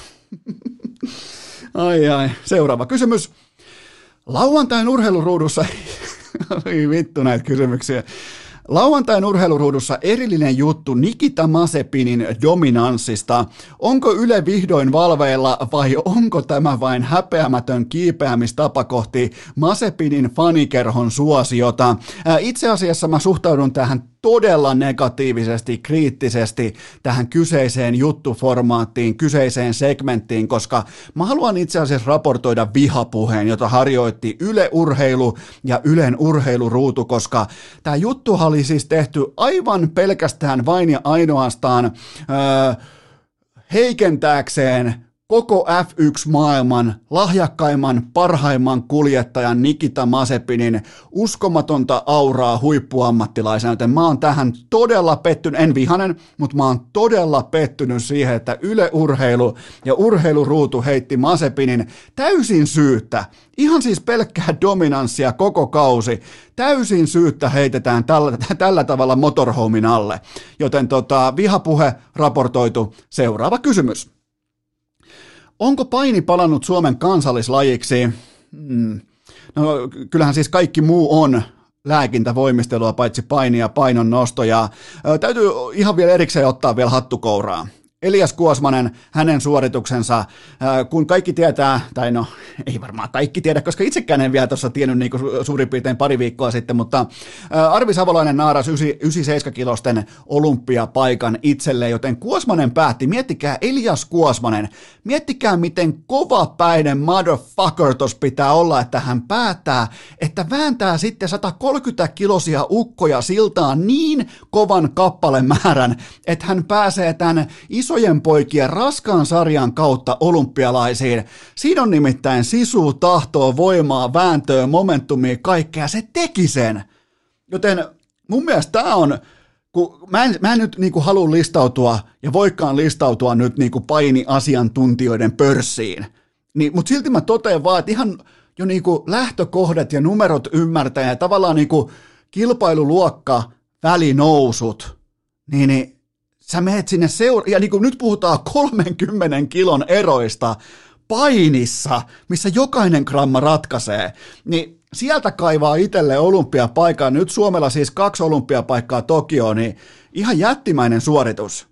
Ja useimmiten mä lähestyisin varmaan niin kuin vitsien kautta painia ja, ja, ja niin kuin tällaisen helpon, halvan narratiivin, niin kuin ylipäätään urheilukästi on halpaa, helppoa narratiivia, niin, mutta tämä on, tää on kova. Tämä on todella, vaikka niin kuin painista en ymmärrä mitään. En tiedä ketään, en tunne ketään, paitsi ehkä tietenkin Petra oli ollut vieraana ja näin poispäin, mutta tämä on niin kuin, Tämä on kovaa. Elias Kuosmanen, saatana, menee Kareliinin sarjaa ja nakkaa kaikki siltaa ja kysyy vaan, siinä on liukuhihna pyörii, saatana, silloin jonotusnumero, ottaa lisää numeroita, vaan seuraava, seuraava, seuraava, kysyy sieltä olympiakomitean joltain niin kuin kansainvälisen olympiakomitean painiliiton puheenjohtajat, että monta vielä tarvitaan siltaa, heittää vielä yhden tohon yksi krusifiksisi, sen jälkeen vielä tohon siltä puoli Nelson, sen jälkeen pylväs kaato ja loppuu selätys ja kisoihin. Ai saatana, Elias Kuosmanen tällä hetkellä, olisiko jopa vuoden urheilija tässä kohde. Mä en kysy, kansa kysyy, joten pidetään pientä taukoa ja mennään eteenpäin. Urheilukääst! Isoäidin kellarinörttien Excel-taulukko asialla jo vuodesta 2018. Ai että tänään kulkee sen kunniaksi mulla on teille kaupallinen tiedote, jonka tarjoaa Qingdao Zero, koska hyviä uutisia pulputtaa sellaisella sympaattisella konttilaivalla tuolta merta pitkin kohti Suomea, koska tosiasia tällä hetkellä on se, että Qingdao Zeron huippu odotettu lasti saapuu vihdoin meille tänne Suomeen. Se oli jumissa kyllä vain legendaarisessa Suesin kanavassa, jossa joku ää, ruorikorttilainen näköjään teki insiään siinä aika väärässä paikassa ja laittoi koko maailman laivaliikenteen säppiin ja siitä kärsi myös sitten pienessä kuvassa ää, Qingdao Zero, mutta kohta hyllyt on taas täynnä, kohta vihreä valo taas palaa mukavasti, joten Qingdao Zero urheilukästin virallinen nollabisse tähän kesään. Sieltä tulee NHLn playerit, sieltä tulee futiksen EM-kisoja, tulee jokaiseen lähtöön kaikkea ja mun valinta on Qingdao Zero numero sopii nimenomaan, nyt alkaa lämpöaalto, nyt loppuu toppa, no, mulla on ihan oikeasti, mulla on ollut toppahousutkin jalas, mulla on ollut melkein niinku lyöjä jokerin toppahousut jalas täällä himassa, tai siis tuossa pihalla, kun ollaan käyty vaikka tuot, äh, tuottaja Kopen kanssa ihmettelemässä fasaania, niin tota, täällä on ollut todella kylmä, mutta se on ohi nyt, nimittäin lämpöaalto saapuu Suomeen sattumalta samaan aikaan kuin jääkylmä. Qingdao Zero, joten se sopii sitten treenin jälkeen grillihommiin, kotiterapeutiin, terassille, kotihommiin, pihahommiin, ruuan oheen, sopii ihan kaikkea. Tsingtao Zeron ranking ykkönen, nimenomaan se ykköspositio perustuu siihen, että se on niin monikäyttöinen. Sopii kaikkiin tilanteisiin, joten ota testiin, kun tulee jälleen kerran sitten kaupan hyllyihin. Ota testiin, jos harjoitat ja harrastat nolla-oluita, alkoholittomia oluita, niin ota testiin Tsingtao Zero. Tähän kylkee myös erittäin odotettu kaupallinen tiedote, koska te olette paljon tätä pyytäneet, ja tämä ei ole mitään saata blokkaajan hevon paskaa. Tiedättepä, ei, ei, te olette ihan oikeasti vaatineet, ja se on nyt tässä. Nimittäin Oshi, isosininen, kaikki teitä homman nimen, 24 pulloa, 46 euroa. Siinä on paketti. Tämä erikoistarjous on voimassa 35. saakka, eli vielä on aikaa, tässä on hyvin aikaa. 24 pulloa isoa sinistä mahtuu yhteen boksiin, boksi tulee suoraan himaan 46 euroa. Lisätiedot osoitteesta oshe.fi tai menkää meikäläisen Instagramista swipeaamaan ylös sieltä storista kivasti mukavasti tai sitten jaksoesittelystä, niin pääsette suoraan ostamaan tämän kyseisen tuotteen tai tuotepaketin 24 pulloa hintaan 46 euroa.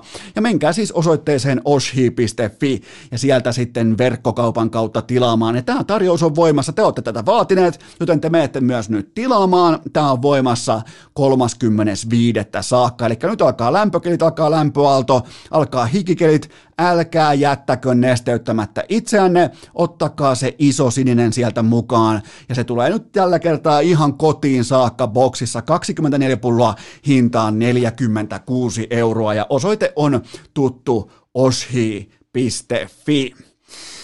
Ja nyt sitten, nyt se alkaa Counter-Strikein ikioma.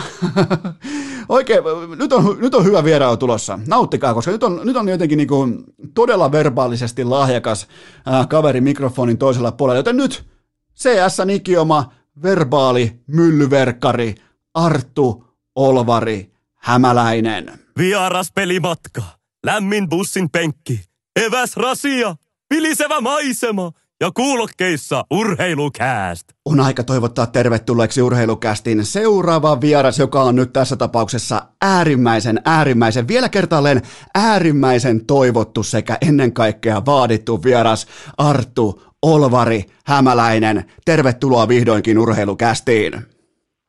Kiitos, kiitos kovasti. Tämä on, ollut, tämä on ollut aikamoista rallia tässä nyt oikeastaan melkein voisi sanoa puolitoista vuotta, tai milloin oli tämä legendaarinen mylly Englanti. Siitä eteenpäin, niin, niin vähintään tuommoinen äh, pari-kolme kertaa viikkoon tullut inboxiin kysymys, että no niin, milloin Olvari tulee mukaan askiin?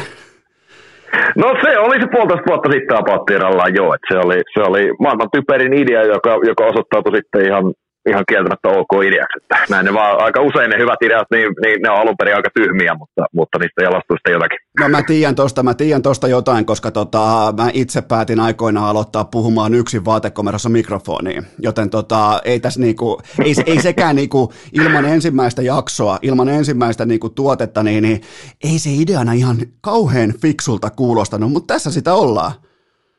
Niinpä, niinpä, näin se juuri on. Mutta jos haluat vaihtaa kielen, niin tota, voidaan vetää myös mylly englanniksi. Et ihan, tämä, aina urhe, niin kuin mennään urheilijan, mennään vieraan ehdoilla, niin tota, sä saat päättää, että vedetäänkö suomeksi vai vedetäänkö mylly englannilla tämä vierailu läpi.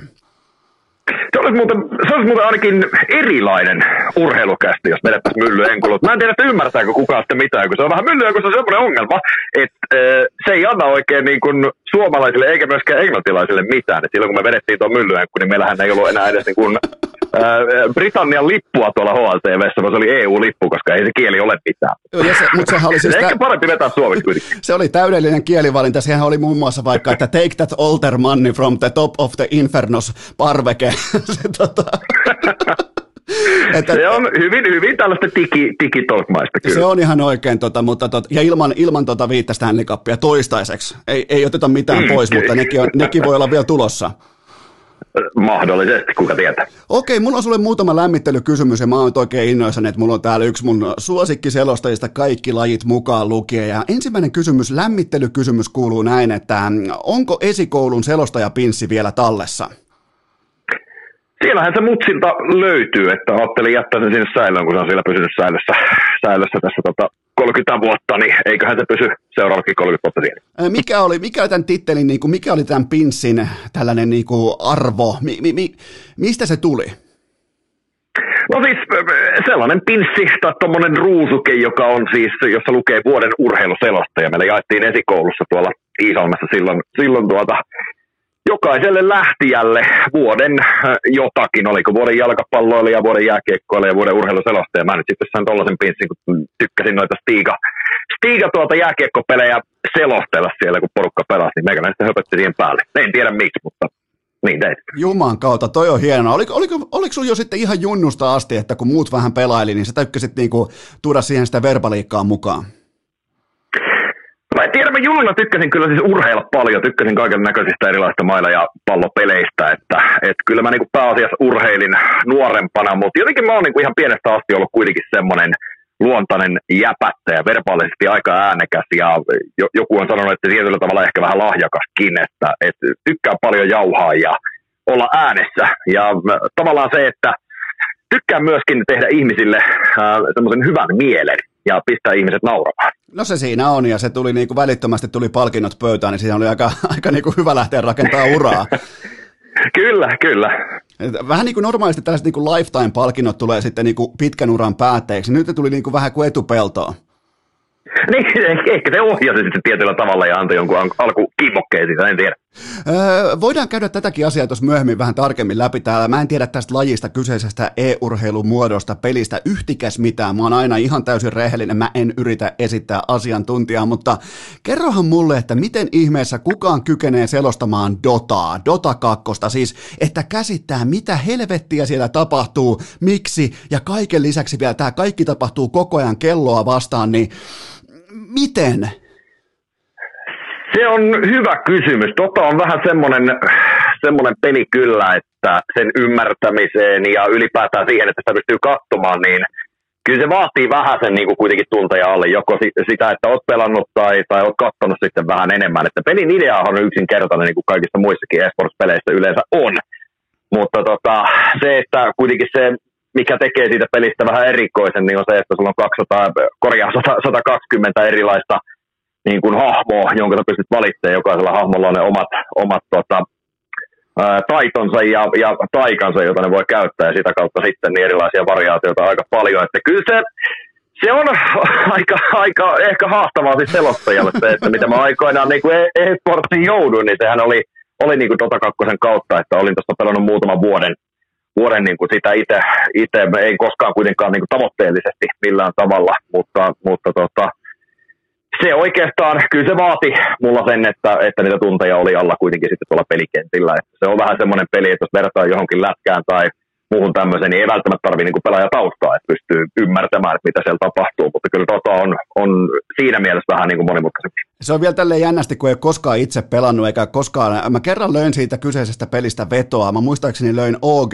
puolesta ja ne voitti sen 2-1 kyseisen pelin, mutta sen mä yritin vähän niin kuin silmäillä ja katsoa, että mitä ihmettä siellä tapahtuu, ja, ja, ja tälleen niin kuin ihan sivusta katsojan silmin se näyttää siltä, että sumuisten nummien menninkäinen ottaa rehtiä jonkun kultaisen kaurin kanssa, ja no fuck, nyt sieltä tulee saatana hopeinen karhu pelikentälle, se syö molemmat, tulta lentää joka suuntaan, vittu joku lukee loitsun siinä taustalla, sen jälkeen menninkäisen hattu lentää ja yhtäkkiä kartta loppuu ja jompikumpi voittaa, niin, niin ihan, ihan siis, ja mä, mä, tykkään, mä tykkään, mä tykkään kaauksesta, mä tykkään anarkiasta ja se on sitä.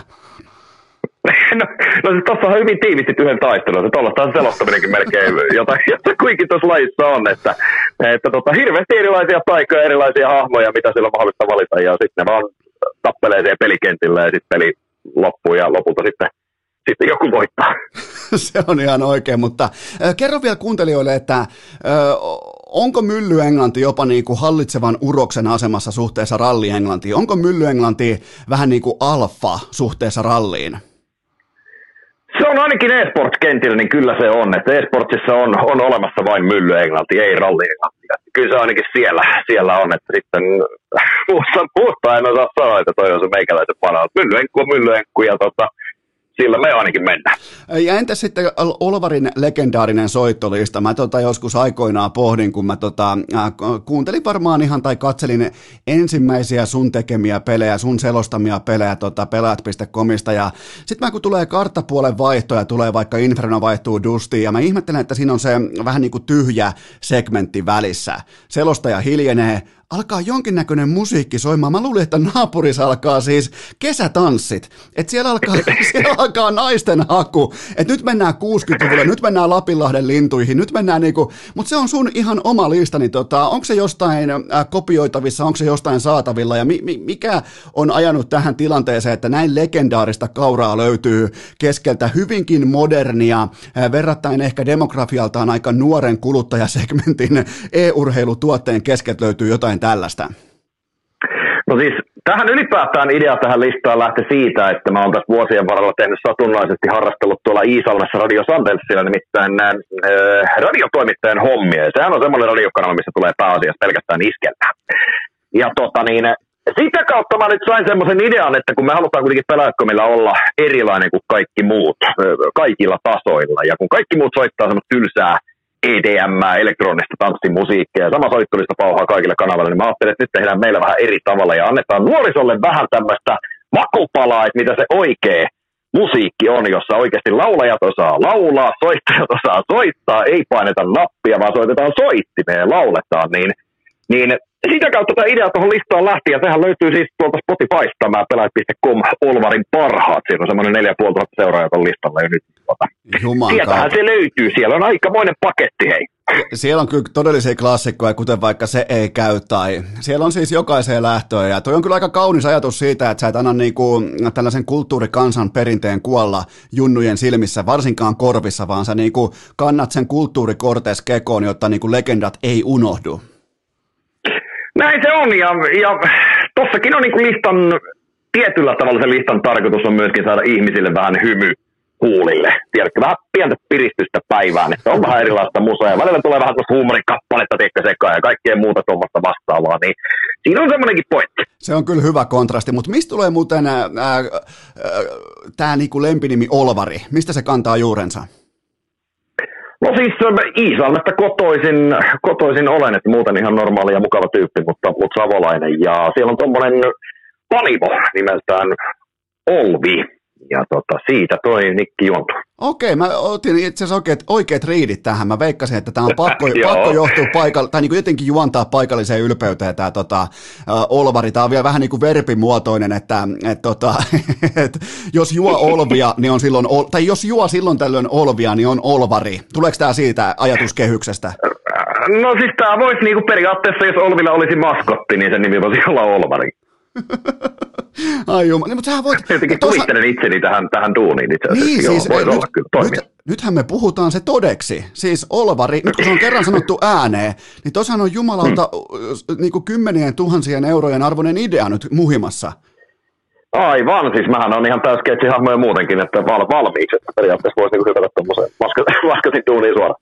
Se mikä on mielenkiintoista, nyt mennään tähän niin kuin itse, mennään vaikka Arttu Hämäläiseen. Mun mielestä on todella mielenkiintoista se, että tota, vähän niin kuin pokerissa on, on ne itse ne pelaajat, mutta sitten on myös nimimerkit, kuten vaikka Ilari Sahamies aikoinaan tota, pokerin huipulla, niin sehän tunnistettiin nimestä, nimestä Cheekmund. Cheekmund on se hullu, mm. Cheekmund on se sekopää, Cheekmund on se, joka ostaa ferrareita ja sudittaa kultaiset vanteet vittuun jossain äh, kaivohuoneen edustalla näin poispäin, mutta sitten taas Ilari Sahamies on vähän rauhallisempi, niin, niin onko tämä vähän sama tässä selostaja, nimenomaan e-urheilun selostajaskenessä, että et, et siellä puetaan tietyllä tapaa niin kuin se viitta niskaan, nimenomaan Olvarin viitta niskaan, kun mennään tuonne tota, vaikka kynttäkoppiin selostamaan?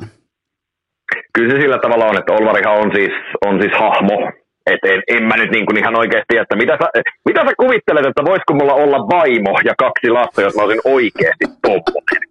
Että niin eihän mulla olisi mitään toivoakaan niin kuin normaalissa elämässä, elämässä niin kuin, jos, jos mä tommonen oikeasti olisin. Kyllähän niin kuin Olvari on, on hahmo, Olvari on viihdyttäjä, ja tota, sitä kautta se homma niin menee. Kyllähän Arttu Hämäläinen on, on huomattavasti tylsempi. Toki mä oon niin huumorintajuinen ja paljon niin heitä vitsiä, vitsiä ja muutenkin tälle, että, että en mä niin näyttele mitään siellä niin. selostuskopissa tietenkään, koska ei se toimisi, toimisi mutta, mutta kyllä se niin kuin viihdyttäjä hahmo on, että silloin niin kuin tavallaan painetaan tietty vipu päälle. Just näin, ja se on sellainen, niin kuin, mit, miten se voi sanoa, se on tota, mä yritän lähestyä tätä nyt sen kautta, että, että tota, kun on olemassa vähän tällainen niin kuin viihdyttäjä hahmo tai vastaavaa, niin se on osa sitä työntekoa, se on osa bisnestä, se on tavallaan niin kuin osa, niin kuin mäkin teen, mullakin on sellainen hahmo kuin Eno Esko, joka, en mä puhu samalla tavalla tuolla, kun mä puhun vaikka Anopille tai mun ystäville, mm. tai en mä siellä meuhkaa jostain HIFK on heikoista pelaajahankintoista, että kuinka niin kuin Topias Salmelainen pitäisi heittää ulos. Mä en käytä samaa retoriikkaa, mä en käytä samoja painokkaita kirosanoja tietyissä saumoissa, ja aina kun jotkut vaikka mun mm. kuuntelijat näkee mut vaikka jossain kylillä, ne tulee ehkä juttelemaan vähän urheilusta, niin ne ehkä jopa yllättyy siitä, että mä puhun ihan eri sanan kääntein. Ja totta kai siis, silloin kun tehdään jotakin nauhalle, sä teet selostamossa nimenomaan tota, live-otteluita, mä laitan kamaa purkkiin nauhalle, niin siinä pitää olla se erikois niin kuin potku mukana, siinä pitää olla se, mikä rajaa sen niin kuin, viihdyttämisen siitä arjesta, ja siinä mun mielestä Olvari on todella, todella onnistunut brändi. Joo, no siis mä, ainakin tämä ollaan haettu, haettu että, että ollaan tavallaan pikkasen erilainen kuin mitä, mitä muut, koska kyllähän kuitenkin selottajia on erilaisia, jokaisen, jokaisen se oma tyyli on, mutta, mutta tota, tietyllä tavalla ollaan haettu semmoinen, semmoinen niin kuin oma tapa tehdä noita asioita, niin, niin kyllä se ainakin siis palautteesta, jos, jos siihen palautteeseen mennään, sitä tulee aika paljon nykypäivinä, että Instaboxi on, on totta, se vilisee, päivittäin tulee niin kuin jonkinnäköistä palautetta, ja kyllä se niin kuin pääasiassa kuitenkin on positiivista, ja se on hienoa ollut huomata tuossa, että se asia, mistä mä puhuin tuossa aikaisemmin, että haluan tuoda ihmisten päivää vähän piristystä ja pientä niin kuin vitsintynkää sinne ja ehkä jollekin vähän hymyä huulille, niin on saanut aika paljon palautetta siitä, että, että tämän niin koronapaskan keskellä, missä nyt tällä hetkellä kahlataan, niin, niin tuommoinen pelipäivä, missä me tehdään lähetys ja ja pitsaillaan ja heitetään huulta ja kaikkea muuta tämmöistä, niin kyllä se oikeasti piristää ihmisten elämää. Ja se on, se on niin kuin hieno olla kuulla. Toi on hieno kuulla ja tavallaan niin kuin pystyn myös allekirjoittamaan sekä sun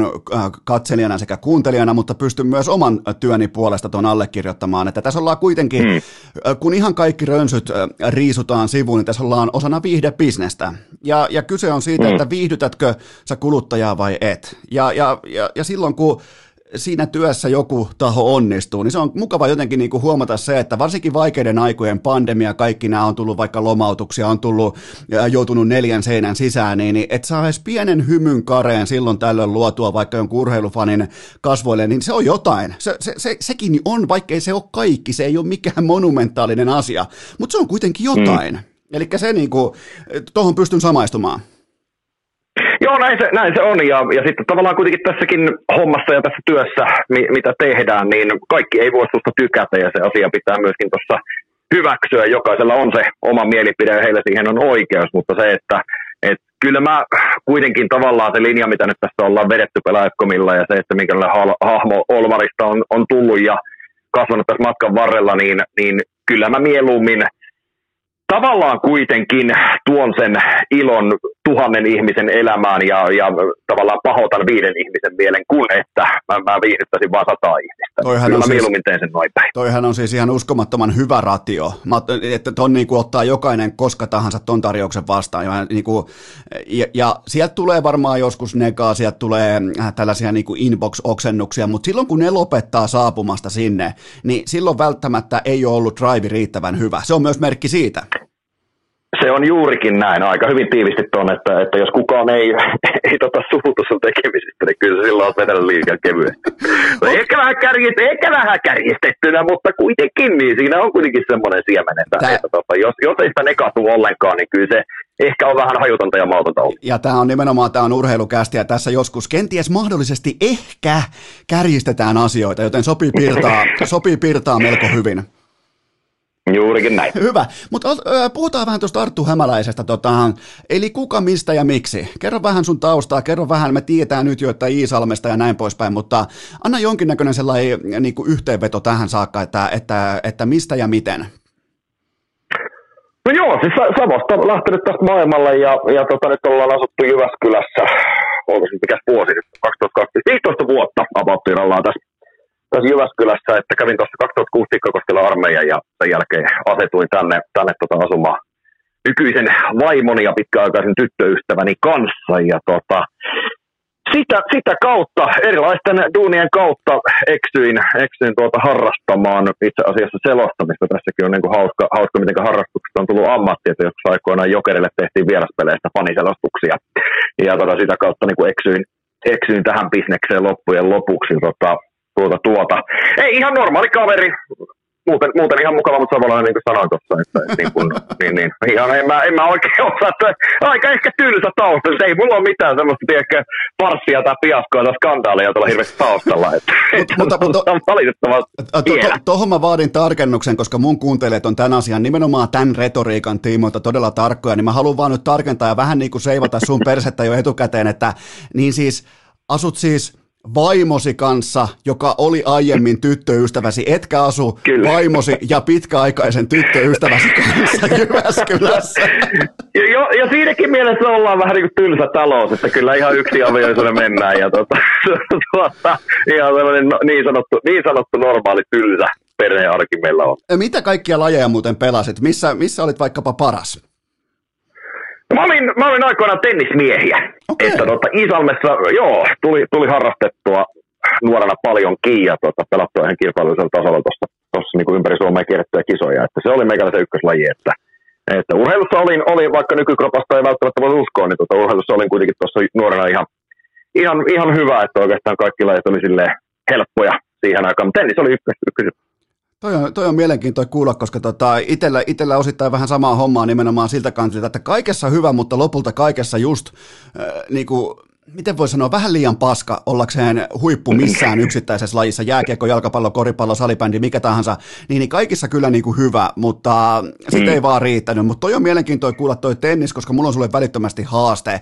Kumpi voittaa, Olvari, no niin. Olvari vai Miikka Sani Kemppi? No siis, Ota, riippuu tietysti milloin tämä ottelu pelataan, että jos sä annat mulle aikaa tuossa muutaman kuukauden tiputtaa 10 kiloa, niin sit voisi olla ehkä, ehkä niin jotain saumaa, mutta kyllä mä, mä luotan siihen, että mun takakenttäpeli ja erittäin, var, erittäin varmat peruslyönnit, niin kyllä niillä Miikka kaatuu. No niin, eli nyt on siis Sani on lyöty heti laudalta jo heti terveisiä vaan, terveisiä vaan Sanille, koska kuuntelee kuitenkin urheilukästin entinen kummi vieras, niin tota, eli hänet on nyt haastettu, mutta entäs sitten tämä e-urheilutausta, mitä oot pelannut ja, ja tota, mitkä on siinä ollut sun vahvimpia pelejä? No pikkuskidista asti kasipittistä Nintendo, että kyllä se pelaaminen tavallaan tulee kuitenkin tuosta ihan, ihan tuota esikouluiästä asti, että si- siihen on niinku kasvanut tuohon maailmaan. Pleikkarista on kahlattu kaikki läpi ja, ja konsoleilla on hakattu, hakattu tuota, kymmeniä vuosia nyt voidaan oikeastaan jo tässä vaiheessa sanoa, kuitenkin ikää tulee 35 mittariin tässä kesällä, niin niitä ollaan aika paljon pelattu, että NRit, Fifat, no pääasiassa NR on ollut semmoinen niin ykkös, ykköspeli tuolla konsolin puolella, mutta nykypäivänä, jos miettii nykyistä niin kuin e-sportsia ja, ja e-sport-pelejä, niin Dota 2 aloitettiin kynäriä pelattu jonkin verran, mutta eihän nämä niin tässä iässä, Esko, niin kuin sä tiedät, niin ei mitään toivoa. Että kyllä se on enemmän semmoista niin kuin, taputtelua ja, ja pellailua, jos Juha-Matti Aaltosta siteeraa, niin pellailua, että ei siinä hirveästi niin tämmöistä tämmöistä niin tavoitteellisuutta ole, että, että tota, ylipäätään semmoiset pelit, mitä mä selostan, niin Kynäri, Dota 2, ää, NR, niin kyllä ne on semmoisia, mitä pitää jonkin verran tässä kuitenkin matkan varrella pelailla aina, että, että pysyy jollakin tavalla kärryllä. Eli mulla on tavallaan nyt ensimmäinen e-urheiluun liittyvä vieras, joka ymmärtää sen, mitä mä tarkoitan, kun mä sanon, että puhaltaa kasipittisen Nintendon sisään. Kyllä, kyllä, sitä on tehty ihan tarpeeksi. Eihän nämä nykypäivä Aleksi B ja Sanit ja kumppanit, Jampit, niin, niin, niin eihän niillä ole käsitystäkään. No sepä siinä on, sepä siinä on, että ei ne, ei ne ymmärrä sitä tuskaa, että kuinka monta kertaa jouduttiin tavallaan starttaamaan se viitetä, että se peli tuli menee päälle. Näin se vaan on. Kuka oli sulle silloin ylipäätään selostamisen alkumetreillä, niin kuka oli sulle sellainen vaikkapa mentori tai jonkinnäköinen oppi-isä, oppihenkilö siinä kaiken niin kuin alkutaipaleella? Mm, kyllähän täytyy sanoa, että, että niin kun, silloin kun mä jääkiekolla aloitin seitsemän vuotta sitten, vajaat seitsemän vuotta sitten tuolla Lahessa, niin tekeen työkseen, niin kyllä, kyllä siellä oli montakin, että kyllä mä niin urani aikana olen paljon ihaillut äh, esimerkiksi Antero Mertarannan tyyliä viihdyttää. Et se on, se on niin kuin hänen vahvuutensa ehdottomasti, että hänen tyylinsä niin kuin on, on niin kuin ylivertainen siinä. Alkion Jantta totta kai, Jalon JP ehdottomasti yksi niin kuin valtakunnan parhaita selostajia edelleenkin, aivan, aivan jäätävä, jäätävä kaveri tekemään pohjatyöt ja, ja viihdyttämään hänkin, niin kyllä siellä niin kuin useita löytyy tavallaan sellaisia esikuvia, joita on katsonut tosi ylöspäin. Tuo on mun mielestä tärkeää, että sä alleviivasit tota, että Mertaranta on nimenomaan viihdyttäjä, se tuo tunteen, se tuo tunnepitoisen viihteen mukana kotisohville, nykypäivän datanörtit, nykypäivän ää, niinku uuden sukupolven jääkiekkofanit sitten, että no Mertaranta ei ymmärrä viivelähtöä, Mertaranta ei ymmärrä vittu hidastella, ei, sillä ei ole mitään merkitystä, kyse on siitä, viihtyykö se 45-vuotias vähän möhömahanen mies kotisohvalla jääkiekon MM-kisojen aikana, siitä on kyse, mistään muusta ei ole kyse. No näin se, näin se on. Näin se on, että, että eihän tavallaan, niin kuin, jos miettii meikäläisenkin vahvuuksia selostuskopista vaikka e-sportsin puolella, niin eihän minä oikeasti, jos, jos niin kuin lähtee joku la, lajiniilo purkamaan tai ammattipelaaja meikäläisen selostusta osiin sieltä ja katsomaan, että mitä helvettiä se oikein siellä puhuu, niin ei sillä ole päätä eikä häntää. Mutta mun duuni on viihdyttää ja sitten mulla on siinä vieressä se asiantuntija. Että mä huudan ensin ja sitten se asiantuntija kertoo, että mitä oikeasti tapahtui ja miksi tapahtui. Että näin se tavallaan se kombinaatio meillä ainakin toi. Se on kyllä, se on kyllä mahtava lopputuote. Ja niin kuin tällä peruskuluttaja niin kuin minä, mä nautin lopputuotteesta, mutta tota, mikä näistä kaikista lajeista, sä, selosta, sä oot selostanut paljon eri lajeja ja näin poispäin, niin, niin mikä on sulle äh, niin kuin rakkain selostuslaji? Tota on kysytty kyllä, kyllä monta kertaa ja tota, on, on itse asiassa muotoiltu jopa sillä tavalla, että, että jos niin e-sports työllistäisi enemmän, niin olisiko valmis jättämään jääkiekon pois? En missään tapauksessa. Mä tykkään tähän lätkään. Lätkä on se laji, mistä, mistä tavallaan mä lähdin liikkeelle. Ja jääkiekko on ehkä semmoinen kuitenkin sydämen, sydämen laji, jos näin voidaan tuossa sanoa. Et tietysti niin e-sports on tullut tässä kuvioihin mukaan – vahvemmin ja vahvemmin vuosi vuodelta, että sitä on niin kuin jatkuvasti tarjolla ja olisi, olisi enemmän kuin mitä ehtii tekemään, että ei se niin kuin siitä ole kiinni, mutta kyllä niin kuin talvet, niin kyllä se mun tavallaan talvi alkaa siitä, kun liikakauden ensimmäinen kierros pölähtää käyntiin. Et se on joku semmoinen startti siinä syksyllä syyskuussa, että milloin niin kuin lätkä alkaa, siitä alkaa talvi ja siitä alkaa se puolen vuoden rupeamaan eteenpäin. Että kyllä se lätkä ehkä on se ykköslaji Niin ja kuitenkin niin kuin eihän aina joka asiassa tarvi olla silleen niin kuin help, herkästi me just me kysy, kysymyksien kysyjät, me halutaan niin kuin mustavalkoisia vastauksia, niin, niin ei, ei, ei, ei, joka asiaan löydy sitä lempilasta. Mullakin se vaihtelee NFL ja NHL välillä, se vaihtelee, voi olla joskus jopa vaikka hetken aikaa NBA, se voi olla jopa niin kuin majoreiden mm. aikana, se voi olla hetken aikaa jopa CS, mun mielestä mielenkiintoisin laji maailmassa, se vaihtelee koko ajan. No näinhän se, näinhän se on, ja, ja tietysti onnekas on siinä mielessä, että, että ei ole tarvinnut lähteä valitsemaan kuitenkaan, että on, on pelannut ne omat korttinsa sillä tavalla, että tarjolla on molempia molempia tavalla niitä ykköslajeja tässä ollut vuosien varrella, että siinä mielessä niin kuin onnekas, onnekas on ollut. Mitä pitää ottaa huomioon, ja nyt mä toivon, että kaikki, koska multakin kysytään paljon sitä pitkin inboxia, mä voin kuvitella, että sut kysytään melkein päivittäin, että, että jos haluaa vaikka urheilumedian pariin, vaikkapa selostamisen pariin, tuotannon pariin, mihin tahansa tällaisen niin kuin sisällön tuotannon pariin, niin, niin kerro mulle siitä, että mitä pitää ottaa huomioon vaikkapa jääkiekon selostamisen ja kyntän selostamisen välillä, koska se on totta kai ihan täysin erilainen lopputuote, että mitä sun suusta tulee ulos, millä tavalla, millä painotuksilla, minkälainen niin, kuin niin sanotusti viitta on selässä milloinkin, niin mitä pitää ottaa huomioon? Kohderyhmä. Joo. Se on aika helposti ja nopeasti tiivistetty. Kyllä se ylipäätään kynärin selostaminen, niin onhan se paljon semmoista, semmoista niin kuin lennokkaampaa ja kieleltään rujompaa pelaajatkomilla, että se on ihan niin kuin tietoinen valinta, että, että paljon niin kuin heitetään vitsiä, mitä ei niin kuin missään tapauksessa lätkäottelussa, eikä aikaakaan paljon heitellä, että lätkä on kuitenkin siinä mielessä aika intensiivinen, intensiivinen laji, että, että tota, mä, siinä on jonkin verran eroavaisuuksia, mutta toisaalta taas niin siinä on myöskin paljon samankaltaisuuksia, että samat pohjatyöt pitää tehdä sekä lätkäkoppiin että tuonne CS-koppiin, että, että se on niin kuin hyvä, hyvä selostus ja hyvä tavallaan lähetys, niin kyllä se koostuu siitä, että ollaan tehty pohjatyöt ja kotiläksyt niitä ei voi oikein jättää väliin. Niin vähän niin kuin hyvä tota, vaikka improvisaatioteatterin se pohjabetonin valetaan sillä, että on sivistynyt, haluaa sivistää itseään, haluaa olla ää, tietoinen siitä, kun astuu lavalle, että tota, on, on, on kartalla niin sanotusti kokoonpanoista, eli päivän uutisista, päivän kuumista uutisista, päivän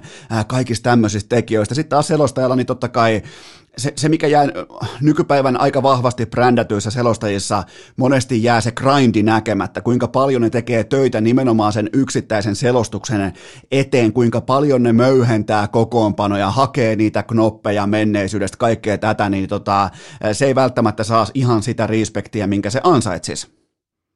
Niin, en mä, en mä respektistä tiedä, että en mä semmoista, semmoista niin itse ainakaan hirveästi hae, enkä kaipaa siinä mielessä. Tuot kyllä oikeastaan, että sitä ihmiset tavallaan tiedä, että jos sä teet kolmen tunnin lähetyksen vaikka kynäristä, niin se, että paljon kyllä menee tekee, tekee niin pohjatöitä ja valmisteluja täällä studiolla, että mäkin tuun vähintään kahta tuntia ennen lähetystä paikalle ja, ja pistän täällä kaikki niin kuin ja, ja teen tuossa paperitöitä ja kaiken, kaikenlaista muuta ennen sitä lähetystä. Ja totta kai sitten semmoista lähetykset, mitkä tehdään, tehdään jossain muualla kuin täällä Jyväskylässä, niin sitten ajellaan paikalle ja se taas lisää siihen työpäivään mittaan, että, että se oli kolmen tunnin lähetykseen tehdään aika paljon, paljon kyllä hommia sen, sen niin kuin kameran ulkopuolella. Toi on, toi on muuten ex-urheilijan merkki, koska se on jännä juttu, kun mäkin menen johonkin, ja mä en ole koskaan pärjännyt urheilussa muuta kuin ehkä junnu tasolle parissa lajissa, mutta tota, silti kun pitää mennä johonkin, mä menen aina kahta tuntia aikaisemmin. Se, se on siis käsittämätön juttu, mutta ex-urheilijoilla on jonkinnäköinen selkärankaan hakattu äh, ikuinen kello siitä, että jos joku tärkeä juttu, duuni juttu, tapaaminen, mikä tahansa, niin kaksi tuntia aikaisemmin paikalle, niin tota, se on kyllä. Se, se, se on jännä. Se on, ja siis tietysti niin selostajilla on omia tapoja tehdä, että, että ei ole semmoista yhtä ja oikeaa tapaa, mutta mulla on semmoinen rutiini tullut siitä, että, että niin kun ollaan reippaasti aikaisemmin paikalla kuin mitä pitää olla. Että se on, se on niin jotenkin muotoutunut. Ja muutenkin tuollaisia manereita ja rutiineita on tullut, mitä ihmiset ihmettelee. Että mulla esimerkiksi on niin läkkäpuolella tapana tehdä käsin aina kokoonpanot, niin kuin siis kirjoittaa Joo. paperille, vaikka niin kuin aika monet se printtaa, mutta mulla on niin kuin tapana, se jää mulla vaan niin kuin paremmin päähän aina, kun mä kirjoittelen itse käsin noita ja muistiinpanoja kokoonpanoja. Itse asiassa sun mentori Antero Mertaranta tekee edelleen samalla tavalla.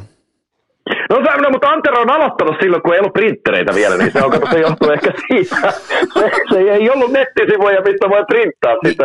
Se on ehkä niin jäänyt siitä. Itse asiassa silloin, kun Mertaranta aloitti, niin sehän siis piirsi ne luolan seinää. kyllä, kyllä.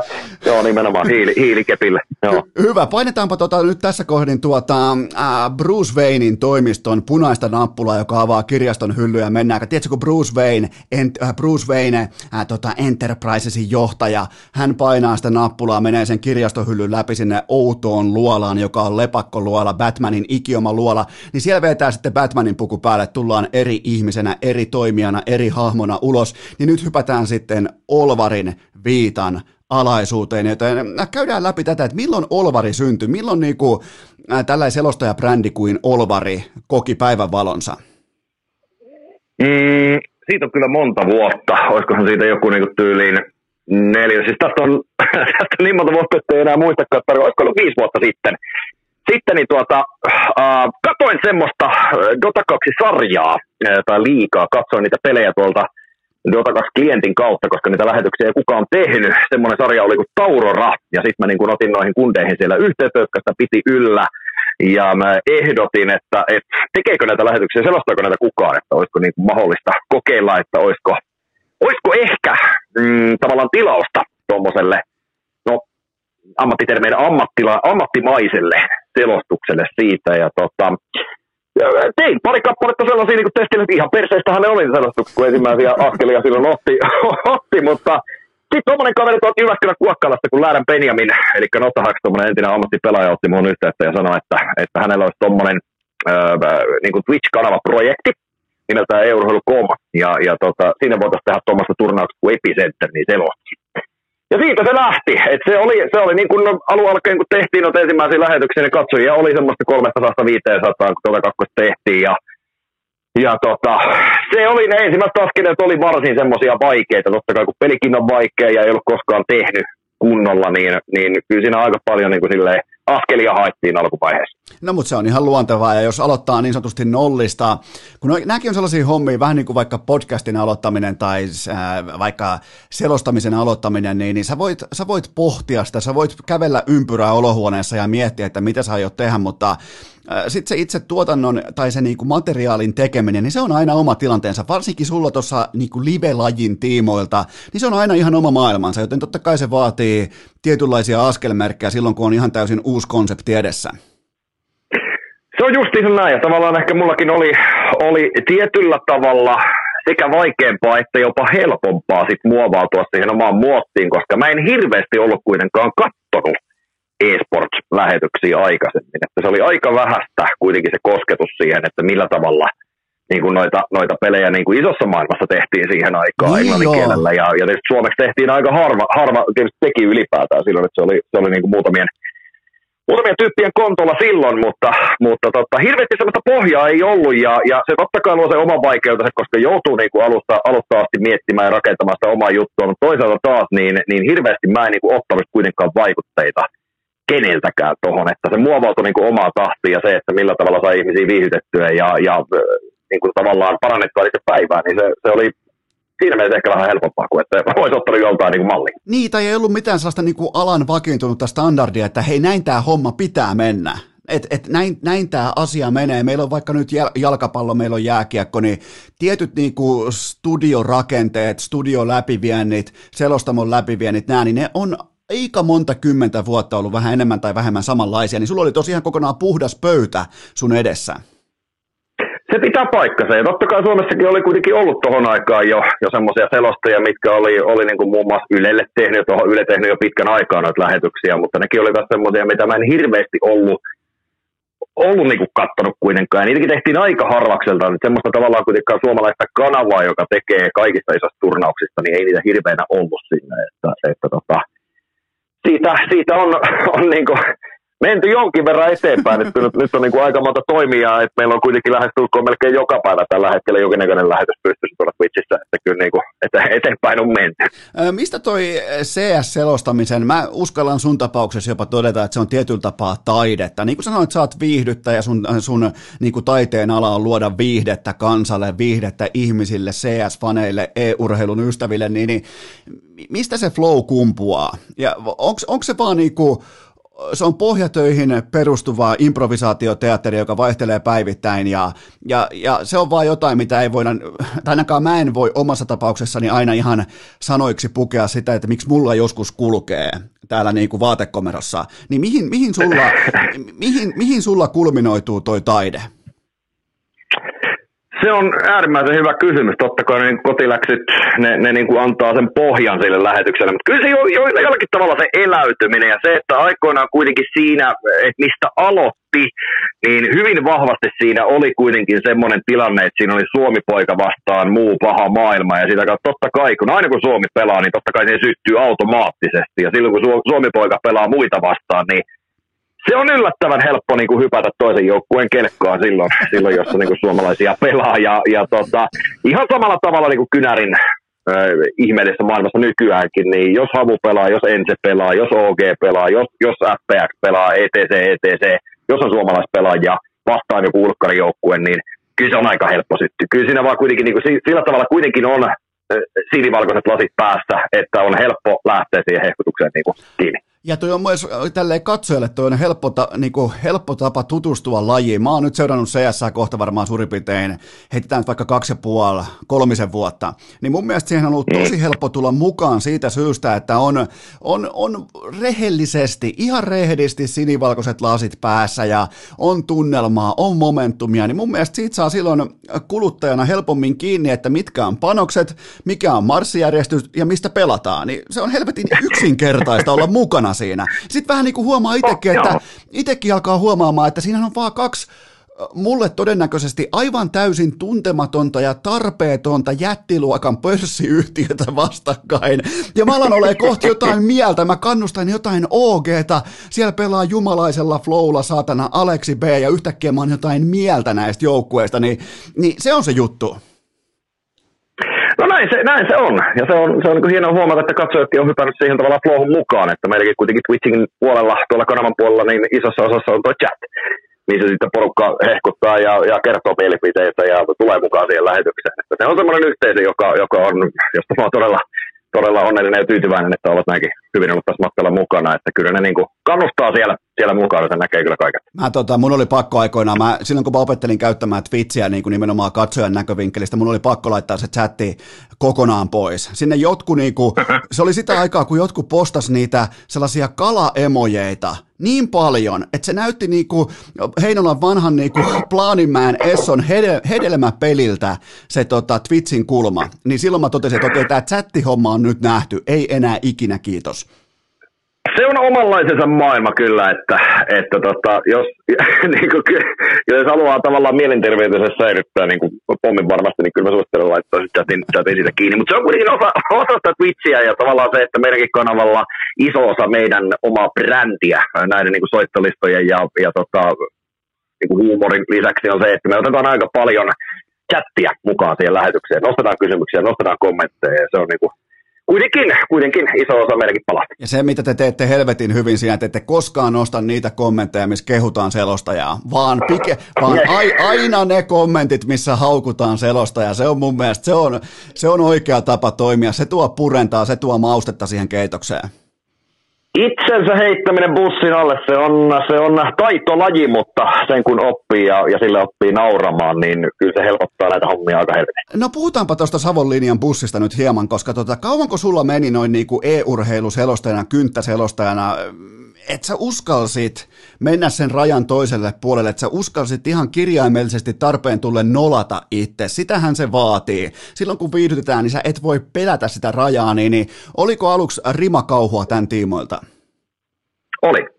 Se, tota, silloin alkuvaiheessa, kun tehtiin noita ensimmäisiä Dota 2-pelejä, niin, niin tota, Dota 2 kenekin on vähän ehkä semmoinen – se on pieni, se on tiivis ja siellä niin kun, kuitenkin ne pelaajat, jotka pelaa paljon, niin ne on aika armottomia siinä, että ne nostaa esille, että jos selostajalta tulee pienikin asia virhe, niin se sitten nostetaan esiin ja, ja sille mahdollisesti nauretkella, joka mun mielestä on ihan ok, ei se, ei se niin kuin haittaa. Mutta silloin tavallaan, kun aloittelin ensimmäisiä lähetyksiä tehtiin ja se ensimmäinen turnaus, niin tuota, kyllä sitä yllättävän paljon mietti kuitenkin, että mitähän mieltä nuo katsojat on tosta. Ja uskallanko mä sanoa näin, että onkohan se varmasti oikein. Mietti liikaa sitä, että mitä sanoo, mutta sitten kun siitä pääsi irti, ja oppi tavallaan nauramaan sen chatin mukana niille omille, äh, ehkä väärille heitoille ja, ja kääntämään sen kuitenkin tietyllä tavalla vahvuudeksi ja huumoriksi, niin hommasta tuli muuten ihan helvetin paljon helpompaa silloin. Eli uskaltaa nauraa itselle, ei välitä siitä,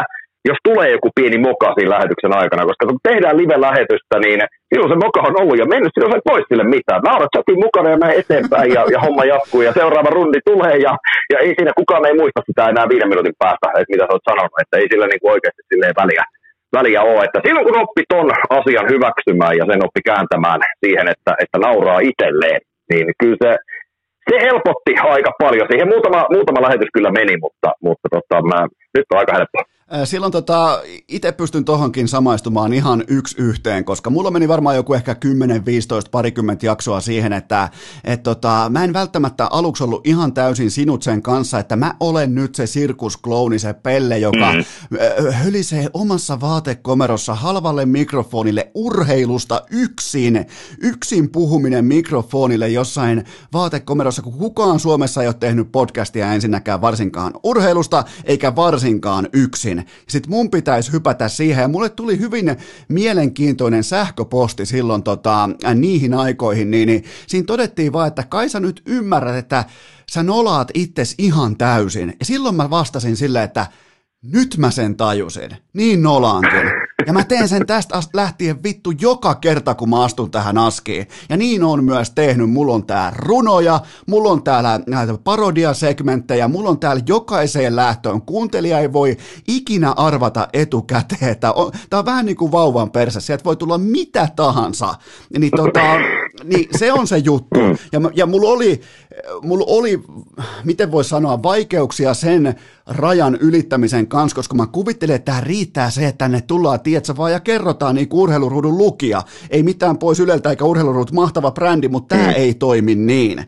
Täällä pitää uskaltaa heittää itsensä bussin alle jatkuvasti, nolata itsensä, ja mä uskon, Mä, mä löydän niin paljon korrelaatioita nimenomaan uuden sukupolven tällaisen niin kuin CS-kulttuurin, e-urheilukulttuurin, tämän kulttuurin ja podcastaamisen parista, joten äh, sen takia tämä kysymys oli sulle ja mä äh, pidin sun vastauksesta nimenomaan siitä, että siellä oli vaikeuksia ja rimakauhua liittyen tähän nolaamiseen.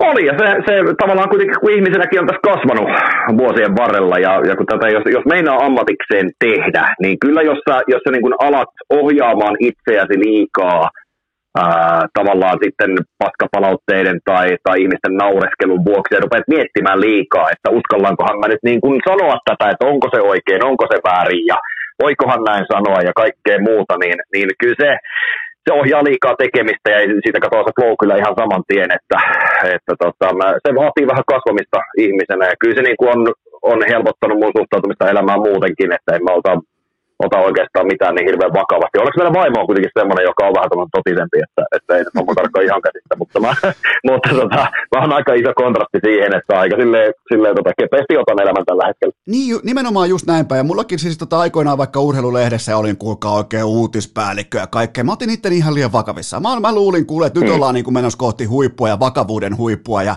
ollaan journalisteja, vaikka sisimmissään mä tiesin koko ajan, että mä oon se pelle, mä oon se klouni, mä oon se sirkuspelle, mä oon se, ja, ja niin kuin sen roolin ymmärtäminen ja sen kääntäminen vahvuudeksi, sen kanssa sinuiksi tuleminen oli varmaan yksi tärkeimmistä hetkistä mun elämässä, että mä hoksasin, että ei mulla ole siis sielua ja sydäntä olla se vakavahenkinen, kurttuotsainen, kivenkova journalisti. Hei vitut, ei kiinnosta pätkääkään, vaan mua kiinnostaa viihde, mua kiinnostaa sisällöntuotanto ja, ja sen takia kun mä kuuntelin sun selostusta ensimmäisen kerran, niin, niin tota, mä havaitsin siitä välittömästi jotakin sellaista, mikä perustuu viihdetuotantoon, tietynlaiseen heittäytymiseen, itsensä nolaamiseen, ja mä rakastin sitä välittömästi, ja mä, niinku, mä hykertelen, mä naureskelen, välillä mua ei kiinnosta paskaakaan paljon peli on, ketkä pelaa, mä aina joskus vaan kuuntelen, koska se on sellainen vähän niin kuin aikoinaan, kun pelaa vaikka jurissa jotain pokeria, kun sä et oikein välttämättä niinku edes muista, mitä piti tehdä missäkin kohdin, ja niin, niin sun selostuksen seuraaminen parhaimmillaan on samanlaista flowta, että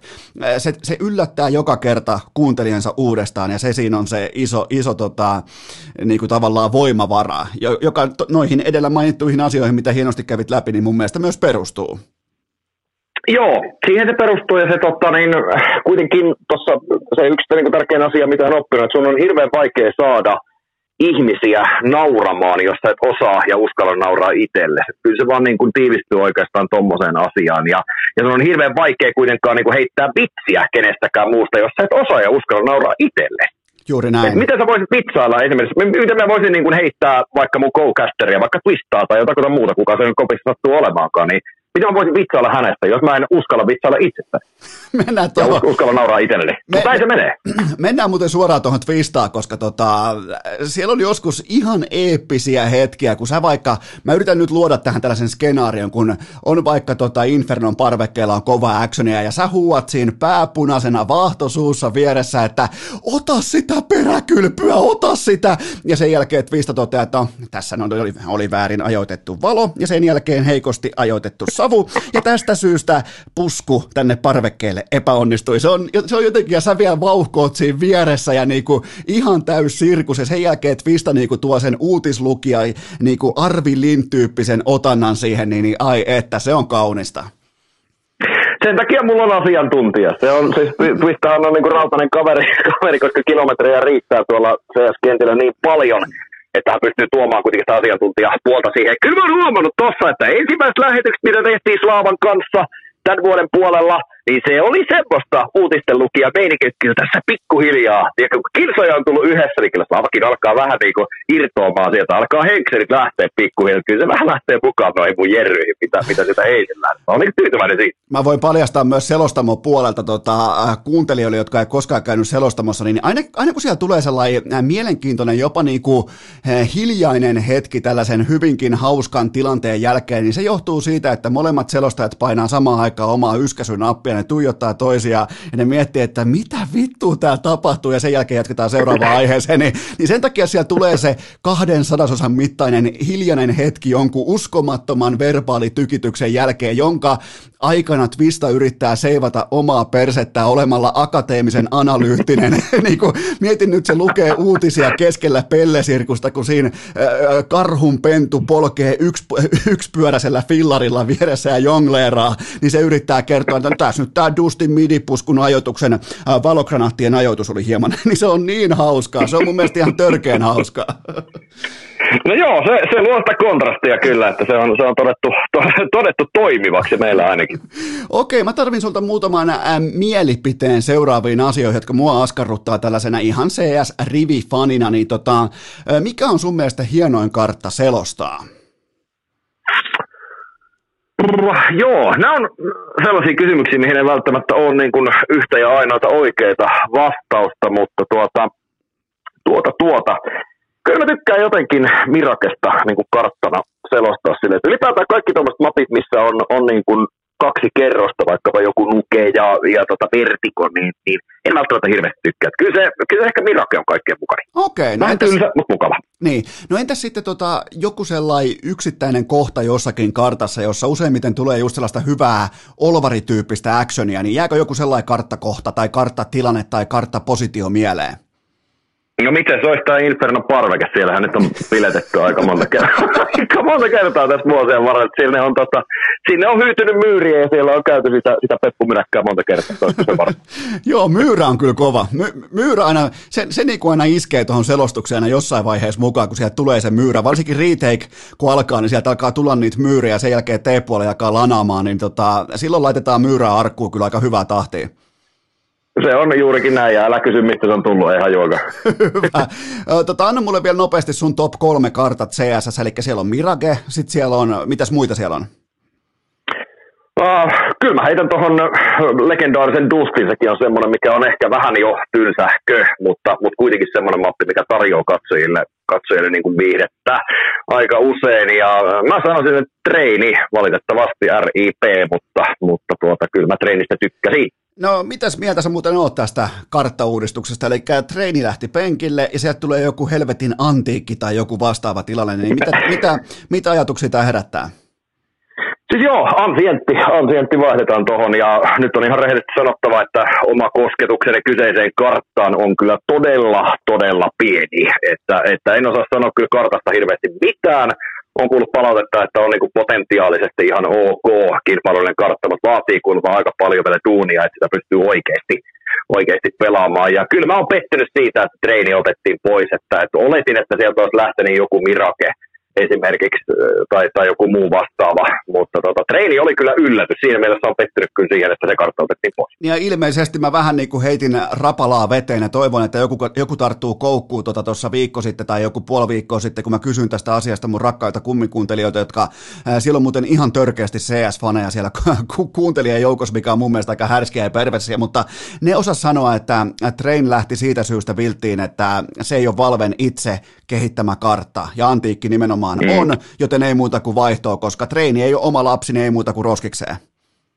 Niin mä en tiedä sitten syitä, että mitkä, mitkä oikeastaan on vaikuttanut, mutta, mutta kyllä se yllättää, että semmoinen kartta lähtee, mitä oikeasti kukaan ei vihaa se on, se on, se on se omituinen keissi siinä. Että itse olisin, jos olisin saanut päättää, niin Vertigo olisi lähtenyt hiuksista vittuun välittömästi. Mulla olisi lähtenyt minä kanssa. En niistä päätä. Mulla olisi no. lähtenyt välittömästi Vertigo pois. Mä en pysty, mä en osaa katsoa sitä. Mun silmät ei tottele katsomaan sitä. Mun aivot ei vittu ymmärrä, mitä siellä tapahtuu, mikä on tavoite, mistä pelataan. Joten Vertigo, ja mä itse yritin vielä pelata sitä tuossa kaksi vuotta sitten, mä tipuin koko ajan sieltä saatana alas sieltä kartalta. Ensinnäkin kartan pitää olla sellainen, mistä sä et voi kävellä arkkuun omatoimisesti. Sut pitää joko ampua tai pommin pitää räjähtää, mutta sä et voi kävellä saatana pois jostain sillalta. Se oli, niinku, se oli mulle red flagi siinä kohtaa, mutta tota, toi oli kyllä kieltämättä aikamoinen yllätys, että Train lähti, koska se on, se on mielenkiintoinen kartta katsoa, se on suosittu kartta pikeissä, näin poispäin, niin tota, täytyy kyllä sanoa, että yllätti. Joo, joo, ja tota, nyt tietysti mie, miettii se, sitä, että millä tavalla Ense on tässä, tässä grindannut tämän vuoden puolella, niin kyllähän se treeni on isossa osassa ollut siellä, että et en tiedä sitten, että mihinkä suuntaan joukkueen peli menee, että joudutaan aika paljon treenaamaan jotain muuta karttaa, että, että niin sanottu leipäkartta lähtee nyt ja onhan toi muuten toi Valve aikamoinen tavallaan niin kuin firma siinä mielessä, että ne saa yhden päätöksen välissä oikein, eli purkaa vakkibännit. Niin heti perään sitten, he, heti perään kun saadaan vähän hyvää jalkaa, tiedätkö, liikkeelle, saadaan vähän suupieliä hymyä vaikka Jampille kumppaneille, niin eiköhän poisteta yksi suosikki kartoista. Ihan siis on toi, on toi mielenkiintoinen saatana firma toi Valvekin. Niin, no, siihen en ota sen enempää kantaa, että kyllähän tämä yritys, niin tota, se ei ole yleensäkään välittänyt vittuakaan siitä, että mitä mieltä ihmiset siitä on, että se vaan tekee asioita ja, ja niin kuin deal with it, tai, tai sitten niin kuin me, me roskikseen, että kyllä se näin menee, mutta en mä toistakaan vakkipanneista tiedä, että, että se, että pitkään tota, niin kuin leivottiin ja, ja höylättiin, soudettiin ja huovattiin ja kaikkea tämmöistä ja tota, käytiin, käytiin oikeudestakin ja kaikenlaista tuommoista niin Jampikin kohdalla ja sitten, kun tämä direktööri päättää siirtyä Valorantin puolelle, niin sitten ikään kuin vittuilakseen otetaan ne vakkipannit pois. Niin tota, sitä mä en oikein ymmärrä, että siinä vaiheessa, kun tavallaan kuitenkin se ripuli on jo housussa, niin sitten, sitten aletaan niin kuin miettimään, että, että pitäisikö mennä pessaan. Että mä oikein silleen ymmärrä. Toki, toki päätös, jos se olisi tullut aikaisemmin, niin meillä olisi, meillä olisi tällä hetkellä todennäköisesti yksi tähtipelaaja enemmän. Ja mä tota, tohon otan nopeasti vaan kiinni sen tiimoilta, että mun analyysi tuosta koko tilanteesta ihan niin kuin näin pörssiyhtiöpohjalta oli se, että Valve ei halunnut osoittaa, että sille on mitään vaikutusta yksittäisen pelaajan, kahden, kolmen, neljän pelaajan keskustelupalsta paineen tiimoilta. Se halusi odottaa, että kaikki on ohi ja sen jälkeen tehdä ainoan oikean päätöksensä. Ja tokihan nyt mm. niin kuin Jamppi otti tästä jättimäisen tappion, hävisi paljon rahaa, hävisi CS-uran, ja totta kai kaikki on vielä niin kuin otettavissa takaisin, mutta joka tapauksessa niin, niin Valve ei halunnut osoittaa, että näillä niin kuin metelillä olisi mitään merkitystä, mikä on mun mielestä aika niin kuin jättimäisen pörssiyhtiön tällainen mulkkupolitiikka, niin se on aikamoista arkea. No niinhän se on, ja Valve ei halua näyttää siinä mielessä heikolta, että olet kyllä varmasti siinä, siinä ihan oikealla jäljellä, että näin se varmastikin juontuu, juontuu siihen, mutta heidän kannaltaan tietysti ja ylipäätään CSN ja Suomi CSN kannalta harmillista on se, että Jampi ehti tosiaan vaihtaa lajeja, ja nyt on, nyt on pahvi tuonne Valorantin puolelle, että, että siirtyi niin sanotusti kilpailevan lajin leipiin, niin, niin, niin tämä on harmillista meille. Joo, mutta Jampilla kulkee siellä, laulaa Ramsteinia, kulkaa klubi, Clubhouseissa tota, tota, Liquidin omissa tiloissa ja sitten tota, voitti myös ensimmäisen pokaalinsa tuossa, siitä muuten onnittelut Jampille, mutta mulla on muutama pelaajiin ja joukkueisiin liittyvä pohdinta vielä tähän loppuun, niin mikä on sun top 5 Suomen CS-pelaajalista juurikin nyt? Ketä siinä on? Ei tarvi heittää mihinkään järjestykseen, ja, mutta jos mietitään ihan yksilövetoisesti, niin, niin mikä on top vitonen juurikin tänään? Mm, kyllä mä lähtisin rakentaa, jos mä saisin rakentaa ihan, ihan tuolta suomalaispelaajista jonkun rosterin, niin kyllä se pohjautuu hyvin vahvasti Havu Gamingiin tällä hetkellä. Että okay. hankinnat, mitä ollaan tehty, tehty tuohon joukkueeseen ja se flow tietysti hyvällä valmentajalla, kyllähän Taneli on, on niin kuin jäätävän kova kaveri noissa hommissa ja ollut tuossa Remissä jo pitkään mukana, niin kyllä se Arja Lekseven, äh, Slovi mun mielestä ottanut IGL roolia oikein hyvin tuossa haltuun, kyllä mä hänetkin tuohon ottaisin ja tota, tuota, tuota, yksi vanha hevonen pitää saada mukaan sinne, Allu he, heiluttelee bossia, että onhan hänkin edelleenkin iästä, iästään huolimatta, että vaikka vuosia tulee mittariin, niin on, on niin kuin valtakunnan kärkipäätä. Et siinä neljä, Uh, mä haluaisin nähdä Sergei vielä huipulla, niin otetaan Sergei siihen vielä viimeksi. Okei, okay, eli Aleksi B ja Chen ja Sani jäi penkille. No kun näitä, näitä, tässä, näitä tässä on, kun tämähän tässä on, että jotenkin pitää jättää, kyllähän Aleksi Bkin ehdottomasti, mutta kun tässä ei ole kuutta. Hei, nykypäivänä kuitenkin, huomattiin tuossa jossain vaiheessa joukkueet pyörittyneitä kuuden hengen rostereita, niin otetaan Aleksi B tuohon rotaation mukaan. Ehdottomasti, kyllä. Mutta se, on, mutta se on kuitenkin, niin, se on kuitenkin tuossa se ongelma, että, että Aleksi Bkin, niin, niin jos, jos mietitään liidaa jia, niin sitten, että että mun mielestä Slovi on tuossa kuitenkin tehnyt havussakin hyvää duunia ja, ja tulostakin on tullut, että, että niin tavallaan semmoinen uutena roolina hänelle, niin homma on kyllä toiminut. Että nämä on tällaisia, että jotakin on pakko jättää olla. Siinä varmaan hyvä, hyvä runko. Okei, jatketaan tuosta havusta, niin, niin meno on näyttänyt helvetin hyvältä tänä vuonna, siis tilastot puhuu puolestaan. On tullut muutama todella harmillinen, miten voisi sanoa, kaatuminen niissä peleissä, mitkä olisi ihan absoluuttisesti pitänyt voittaa, jotta voi ottaa sen seuraavan merkittävän stepin kohti huippua, mutta anna mulle analyysi siitä, että miten pitkälle toi havu voi mennä, koska ainakin tällaisen rivikatsojan silmää kaikki näyttää aika hyvältä. Niin, kaikki, kaikki näyttää hyvältä. Tietysti niin tuota, nyt oikeastaan molemmilla suomalaisorganisaatioilla sekä havulla että, että varsinkin ensellä, niin tavallaan se hyvän ja huonon päivän ero, niin se on aika jäätävä. Että tavallaan sieltä saattaa tulla tappioita sellaisia joukkueita vastaan, joita, joita vastaan ei niin kuin ikipäivänä voitaisiin hävitä, mutta sitten taas että saatetaan hyvänä päivänä voittaa kenet tahansa. Et se on oikeastaan se iso ongelma tällä hetkellä, että jos joku haluaa tuonne top 10 murtautua, niin kyllä se suorittaminen ja, ja ammattimaisuus, tavallaan ammattimaisuus totta kai varmasti on niin kuin kaikilla tuolla, jotka höylää, höylää niin top 50, mutta se, että, että se tasaisuus, sen kun tuosta joukkueen löytää ja, ja sen, että Sipuli pysyy kasassa joka ikinen päivä ja pitkiä päiviä kun vetävät, niin sitä kautta, niin kyllä mä haluaisin nähdä Havun top 10, mutta kyllä se vaatii aika helvetisti töitä. Et nyt ollaan, ollaan sinne 20 parhaan joukkoon päästy, mutta se porras, mikä on seuraava, niin on se ihan helvetin iso. Onko sulle tullut muuten yllätyksenä se, että nimenomaan erotiikka Sami, seksi seiska, testo Sami, hän on noussut sieltä ehkä ensin, voisiko sanoa, tukevasta roolista ihan kärkifrägäjäksi, niin, niin, niin onko tämä kehitys ollut nähtävissä, onko tämä roolin niinku, tällainen niinku haukkaaminen ollut nähtävissä, että hän, hän pystyy ottamaan tuon aika ison roolin itselleen? Niin, siis kyllähän Exeven äärimmäisen kova pelimies. Tiedettiin kyllä siinä vaiheessa, että kun liittyy tuohon Remme, niin tulee niin kuin ole, olemaan iso vahvistus. Ja kyllä mä nyt kuitenkin ehkä, jos pitäisi valita Havukeimistä tällä hetkellä semmoinen kundi, joka ampuu äkäisimmin, niin Jani Airial Jussila. Että Jussilas Jani, niin kyllähän toi on niin kuin ehdottomasti semmoinen ykkös, jos pitää valita semmoinen ykkös hemonen, että et pystyy suorittamaan lähestulkoon joka ikinen päivä tasaisella tasolla, mutta Exeven, niin kyllä. Kyllä on mukava nähdä, että Sihreä osuu kohdilla ja se, että pystyy omilla vahvuuksilla auttaa joukkuetta. Ja vahvuuksia on tullut kuitenkin lisää tuossa matkan varrella, niin, niin kyllä tuossa aika, aika niin hyviä, hyviä juttuja monella pelaajalla on. Onko tämä sitten vaan, että jätkät on vähän niin kokenut uuden kevään nyt tässä, totta kai uusi ympäristö, uusi joukkue, ehkä vähän sitä miten voi sanoa, negatiivisuuden laahusta saatu sivuun ja varsinkin Jussilas Jani, niin, niin kovaa lentoa, niin, niin kai tämä on sitten ihan lopulta tämäkin pelaaminen, tämäkin ammatti on sitten pääkoppa, pääkoppa touhua pidemmän päälle. No on se hyvin pitkälti pääkoppa touhua ja se, että miten, miten tavallaan se niin kuin pelisisäinen reagointi ja siinä tietysti tuo IGL-rooli niin on, on todella isossa osassa ihan varmasti tuolla tasolla. Tietysti mä en pelaa, pelaajien, niin kuin en, en ole pelaaja, että en pysty tuosta niin sen sen paremmin sanomaan joukkueet eroa totta kai toisistaan, mutta kyllähän toi duuni, mitä Slovi on, on tehnyt, hyppäs tuohon rooliin kuitenkin, niin kuin uutena kaverina IGL rooli tuolla vetää, niin kyllä se on, se on kova suoritus hinata tuosta joukkueen niin 20, että en olisi uskonut, mutta, mutta siksikin valitsin hänet tuohon, tuohon viisikkoon, koska mun mielestä niin hän on tehnyt todella hyvää duunia siellä. No vielä Havusta viimeinen kysymys. Nouseeko top 10 tämän vuoden aikana?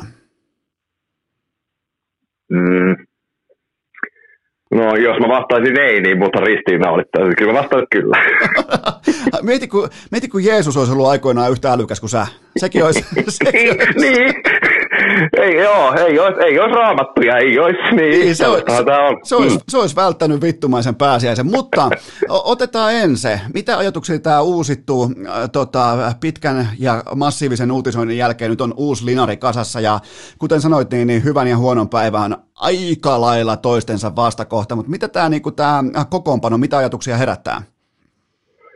Uh, mun mielestä oli hyvä, että lähtivät kansainvälisille vesille, koska tavallaan se suomalaisen organisaatioiden tapa kasata pelaajista ainoastaan suomalaispelaajista, niin, niin tuota, uh, se on joo, se on totta kai ensin, ensin kohdalla toimi silloin aikoina, että oltiin kuitenkin parhaimmillaan top kahdessa, että eihän siinä niinku mitään ongelmaa, mutta kyllä niin kuin tavallaan nykypäivänä, äh, silloin varsinkin kun Havu rupesi pelaajia ottamaan ja, ja se Linari hajosi niin kuin ihan käsiin, niin en mä oikein tiedä, että, että niin kuin olisiko Full Suomi lainappia löytynyt, jolla voitaisiin kamppailla kuitenkaan tuosta top 20 paikasta, niin en se tällä hetkellä kuitenkin, let's face it, en se kuitenkin siellä tälläkin hetkellä roikkuu siellä 24, niin, niin en tiedä, olisiko siihen pystytty. Että mun mielestä hyvä päätös, siinä on löydetty niin kuin erittäin hyviä palasia, mutta se honeymoon on nyt, on nyt kyllä tällä joukkueella käyty, että viime suoritukset, niin vähän sama kuin mitä tuossa sanoin aikaisemmin, että hyvä ja huonon päivän ero tällä joukkueella on, on aivan liian suuri tällä hetkellä, että tasaisuutta puuttuu. Onko, onko Snappi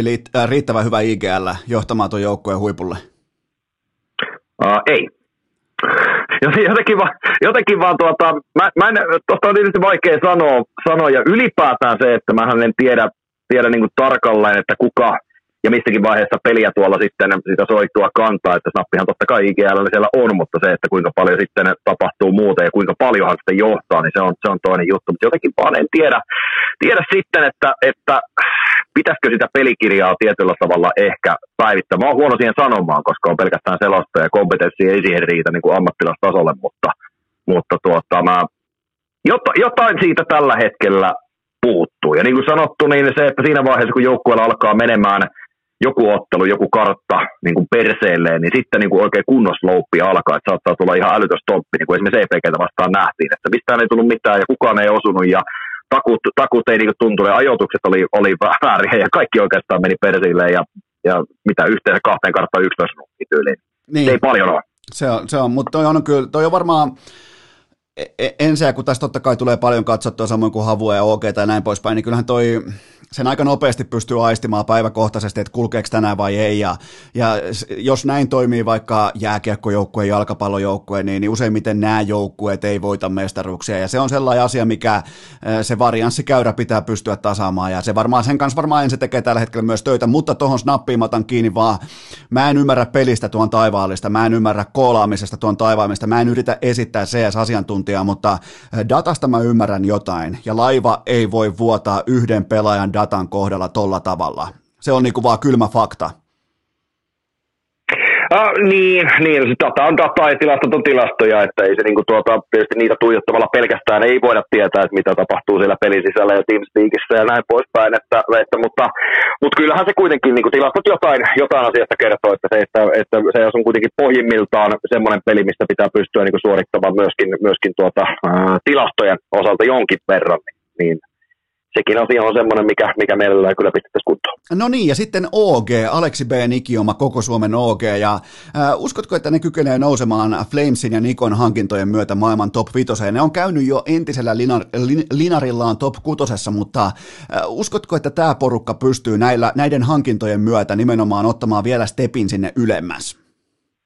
No kyllähän tuo Flamesin saapuinen tuohon porukkaan, niin, niin aika, aika jäätävä haku kyllä pakko, pakko on siitä nostaa hattua, että et ei oikeastaan ton parempaa kaveria hirveän vaikea löytää. Et 17 vuotta hänelläkin ikää ja, ja on suorittanut ja, ja se, että millä tasolla pystyy suorittamaan kuitenkin tällaisia joukkueita vastaan, niin kyllä kova, kova hankinta ja mä haluaisin nähdä, että, että Aleksi porukka tuosta nyt sitten kimpoo tonne no top 10 aivan pommit varmasti, jos, jos niin peli jatkaa kehittymistään samalla tavalla, niin aivan varmasti nousevat sinne, mutta tuota, tämäkin on hirveän vaikea ennustaa se, että niin kuin näytti tuossa alkuvuodesta hyvältä ja, ja se, että kuukauden verran mentiin melkein voitosta voittoon ja, ja näin poispäin, mutta sitten jotain siellä taas saattaa tapahtua ja honeymoon on ohi ja siinä vaiheessa kylmä totuus iskee vasten kasvoja, että katellaan, mutta alku on ainakin hyvä. Kyllä mä haluaisin nähdä tuon joukkueen topi tuossa. Äh, Sitten on vuorossa ääniklippi. Oletko Aleksi B:n kanssa samaa mieltä seuraavasta väitteestä? Itse on sitä mieltä, että jos niitä leukoja vetää, niin sitten niitä leukoja saa. Ootko, ootko samaa mieltä? No, Aika, aika mun mielestä kylmä statementti siitä, että jos niitä leukoja vetää, niin niitä leukoja myös silloin saa. Niin, niin ootko tuollaisena itsekin leuvanvedon kovana harrastajana, niin ootko samaa mieltä? Mä, mä, oon, mä oon enemmän leukojen vetämisen sijaan, mä oon melkein kerännyt niitä leukoja tässä korona-aikana, että niitä, niitä, on muutama kappale tuossa varastossa, että mä oon enemmän ehkä niinku leukojen kerääjä enemmän kuin vetäjä. Mutta mut sekin vissiin niin käyttäytyy samalla tavalla, että jos niitä haluaa kerätä, niitä silloin myös saa. Se on muuten ihan totta joo, että kyllä, kyllä niinku kaikki me tehdään aina, johonkin heittäydytään, niin tehdään täysin. Okei, sun seuraavat äh, ni, niin kuin kotimaiset selostuspelit lienee nyt sitten Gorillasin äh, selostuksia, eli Sani ja Sergei siellä Askissa, niin, äh, niin tota, mitä odotuksia lataa tähän Sanin ja Sergein yhteiseen projektiin? Mä lataan siihen kyllä isot odotukset, että hienoa nähdä, että, että tota, mä Sergei palaa laitumille. Jere ehdottomasti yksi niistä talenteista, mitkä mun mielestä mistä to, tota, niin kuin harmillisesti pisti, pisti homman tauolle. Ja hienoa, että palaa noihin karkeloihin mukaan. Ja ehdottomasti edelleenkin mä, mä luotan siihen, että hänestä kasvaa tähti pelaaja. Toinen, totta kai Mikka Sani Kemppi, tuossa kun lähdettiin sitä rosteria kasaamaan, niin, niin jos mä saisin seitsemän pelaajaa siihen ottaa rotaation mukaan, niin ehdottomasti Sani on, on niin kuin yksi niistä. Ja hirveä liuta pelaajia jää vielä pois. Kyllä Suomessa kuitenkin tuollaisia yksittäisiä erittäin kovan tason pelimiehiä löytyy, ja tähän rosteriin niitä löytyy kaksi kappaletta. Kyllä tuossa on paljon potentiaalia tuossa porukassa, ja, ja niin kuin ensimmäiset kuukaudet niin kuin kesä näyttää se, että mihin suuntaan menee. Että ranking ei ihan turha tuijottaa tässä vaiheessa, kun hirveästi ei ole pelejä pelattu. Mutta tota, bräkkejä alle, ja, ja sitä kautta pelejä alle, nimenomaan tosi pelejä, ja sitä kautta niin kuin homma, homma varmasti niin kuin nähdään, että mihinkä suuntaan se lähtee, tarviiko sitten jotain muutoksia tuossa tehdä. Mutta ensimmäinen peli ensi viikolla, muistaakseni Nuudavindia vastaan tuossa Blast Risingissa, niin siinä on ensimmäinen näytön paikka. Ja kyllä mäkin tuohon, mä jotenkin niinku, mä, mä, mä haluan nähdä maailman, jossa Sergei nousee takaisin sinne maailman huipulle. Sinne tota, et ei ole, ja vielä nimenomaan niin päin, että ei ole enää se niin sanottu äh, seuraava superjunnutähti, vaan on ihan siis Mm. stabiili äh, lajin supertähti. Niin mä jotenkin, mä, mä, mä innolla odotan sitä steppiä, sitä askelmaa. Mä, mä, myös ihan vilpittömästi toivon, että se tulee vaikeiden vaiheiden jälkeen. Minäkin us, uskon ja toivon, toivon sitä, että, että tota, missä joukkueessa tulee, tuleeko se tässä joukkueessa. Tietysti olisi hienoa, jos saataisiin lisää suomalaispelaajia tuonne top 20, että olisi tosi hieno juttu, juttu varmasti kaikille. Ja lähdetään tuosta rakentamaan. Et ensi viikolla joukkueen niin pelit tuolla Blastissa alkaa ja sitä kautta niin kuin grindi starttaa. Eli Plästiä voisit kat- katsoa nimenomaan pelaajat.comin Twitchistä, siellä on sitten ikioma Olvari äänessä. Näinkö, pitääkö paikkansa? Menikö hyvin? No aika hyvä meinti puhe, että, että tykkään kyllä tästä, tästä loistavasti suoritettu. Joo, siis me, meiltähän ne pelaajat komilta Plastin kaikki pelit tuosta, tuosta tulee ja tuota niin, niin, niin, joko minä tai sitten joku muu, että pääasiassa varmasti meikäläinen, mutta, mutta matkan varrella kuullaan varmasti muitakin. No niin, sitten ihan viimeinen, viimeinen, viimeinen kysymys. Eli mistä kaikkialta sua voi seurailla? Me käytiin jo läpi se, että mistä sun selostamia pelejä voi nautiskella, mutta tota, mainosta vähän. Kerro vähän mun kuuntelijoille, että mistä voi seurata ja mistä voi niin sanotusti ottaa koppia liittyen Olvariin. No tota, jos haluaa viihdettä sosiaalisessa mediassa, niin, niin ehdottomasti Twitteri kannattaa ottaa haltuun, Arttu Hamalainen. Ja se, se on semmoinen alusta kyllä, että tietysti siellä menee järki ja mielenterveys, mutta, mutta siitä kautta varmasti pystyy seuraamaan. Instasta löytyy selostaja 86 ja tota, siinäpä ne varmaan tärkeimmät, mistä voi, voi seurata ja tuota pelaajat komento tosiaan sitä ääntä eniten kuuluu. Tämä oli kuule tässä, tämä oli mahtavaa. Kiitoksia sekä Arttu Hämäläiselle että Olvarille. Nyt on Iisalmesta on kajahtanut oikein huolella. Mä oon siis, tämä oli, tämä oli just niin mielenkiintoista kuin mä otaksuinkin. Ja tämä, mä, nyt mä, niinku, mä ymmärrän vielä täydellisemmin sen, minkä takia sun fanit vaati sua vieraaksi urheilukästiin näin pitkään ja hartaasti, joten hattu kouraan ja kiitokset Arttu Hämäläinen. Hyvä, thanks. Ja kiito, ja samo, samoin myös kaikille kuuntelijoille vaan sellainen loppuviittaus, että tiistaina jatkuu.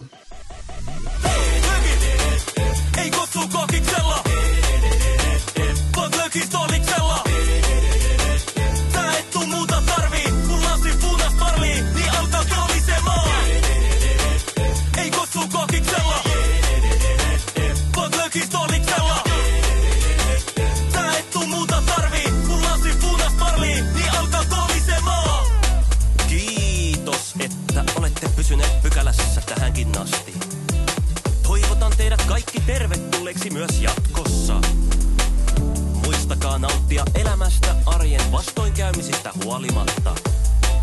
Allekirjoittanut kiittää ja kuittaa. Peliä.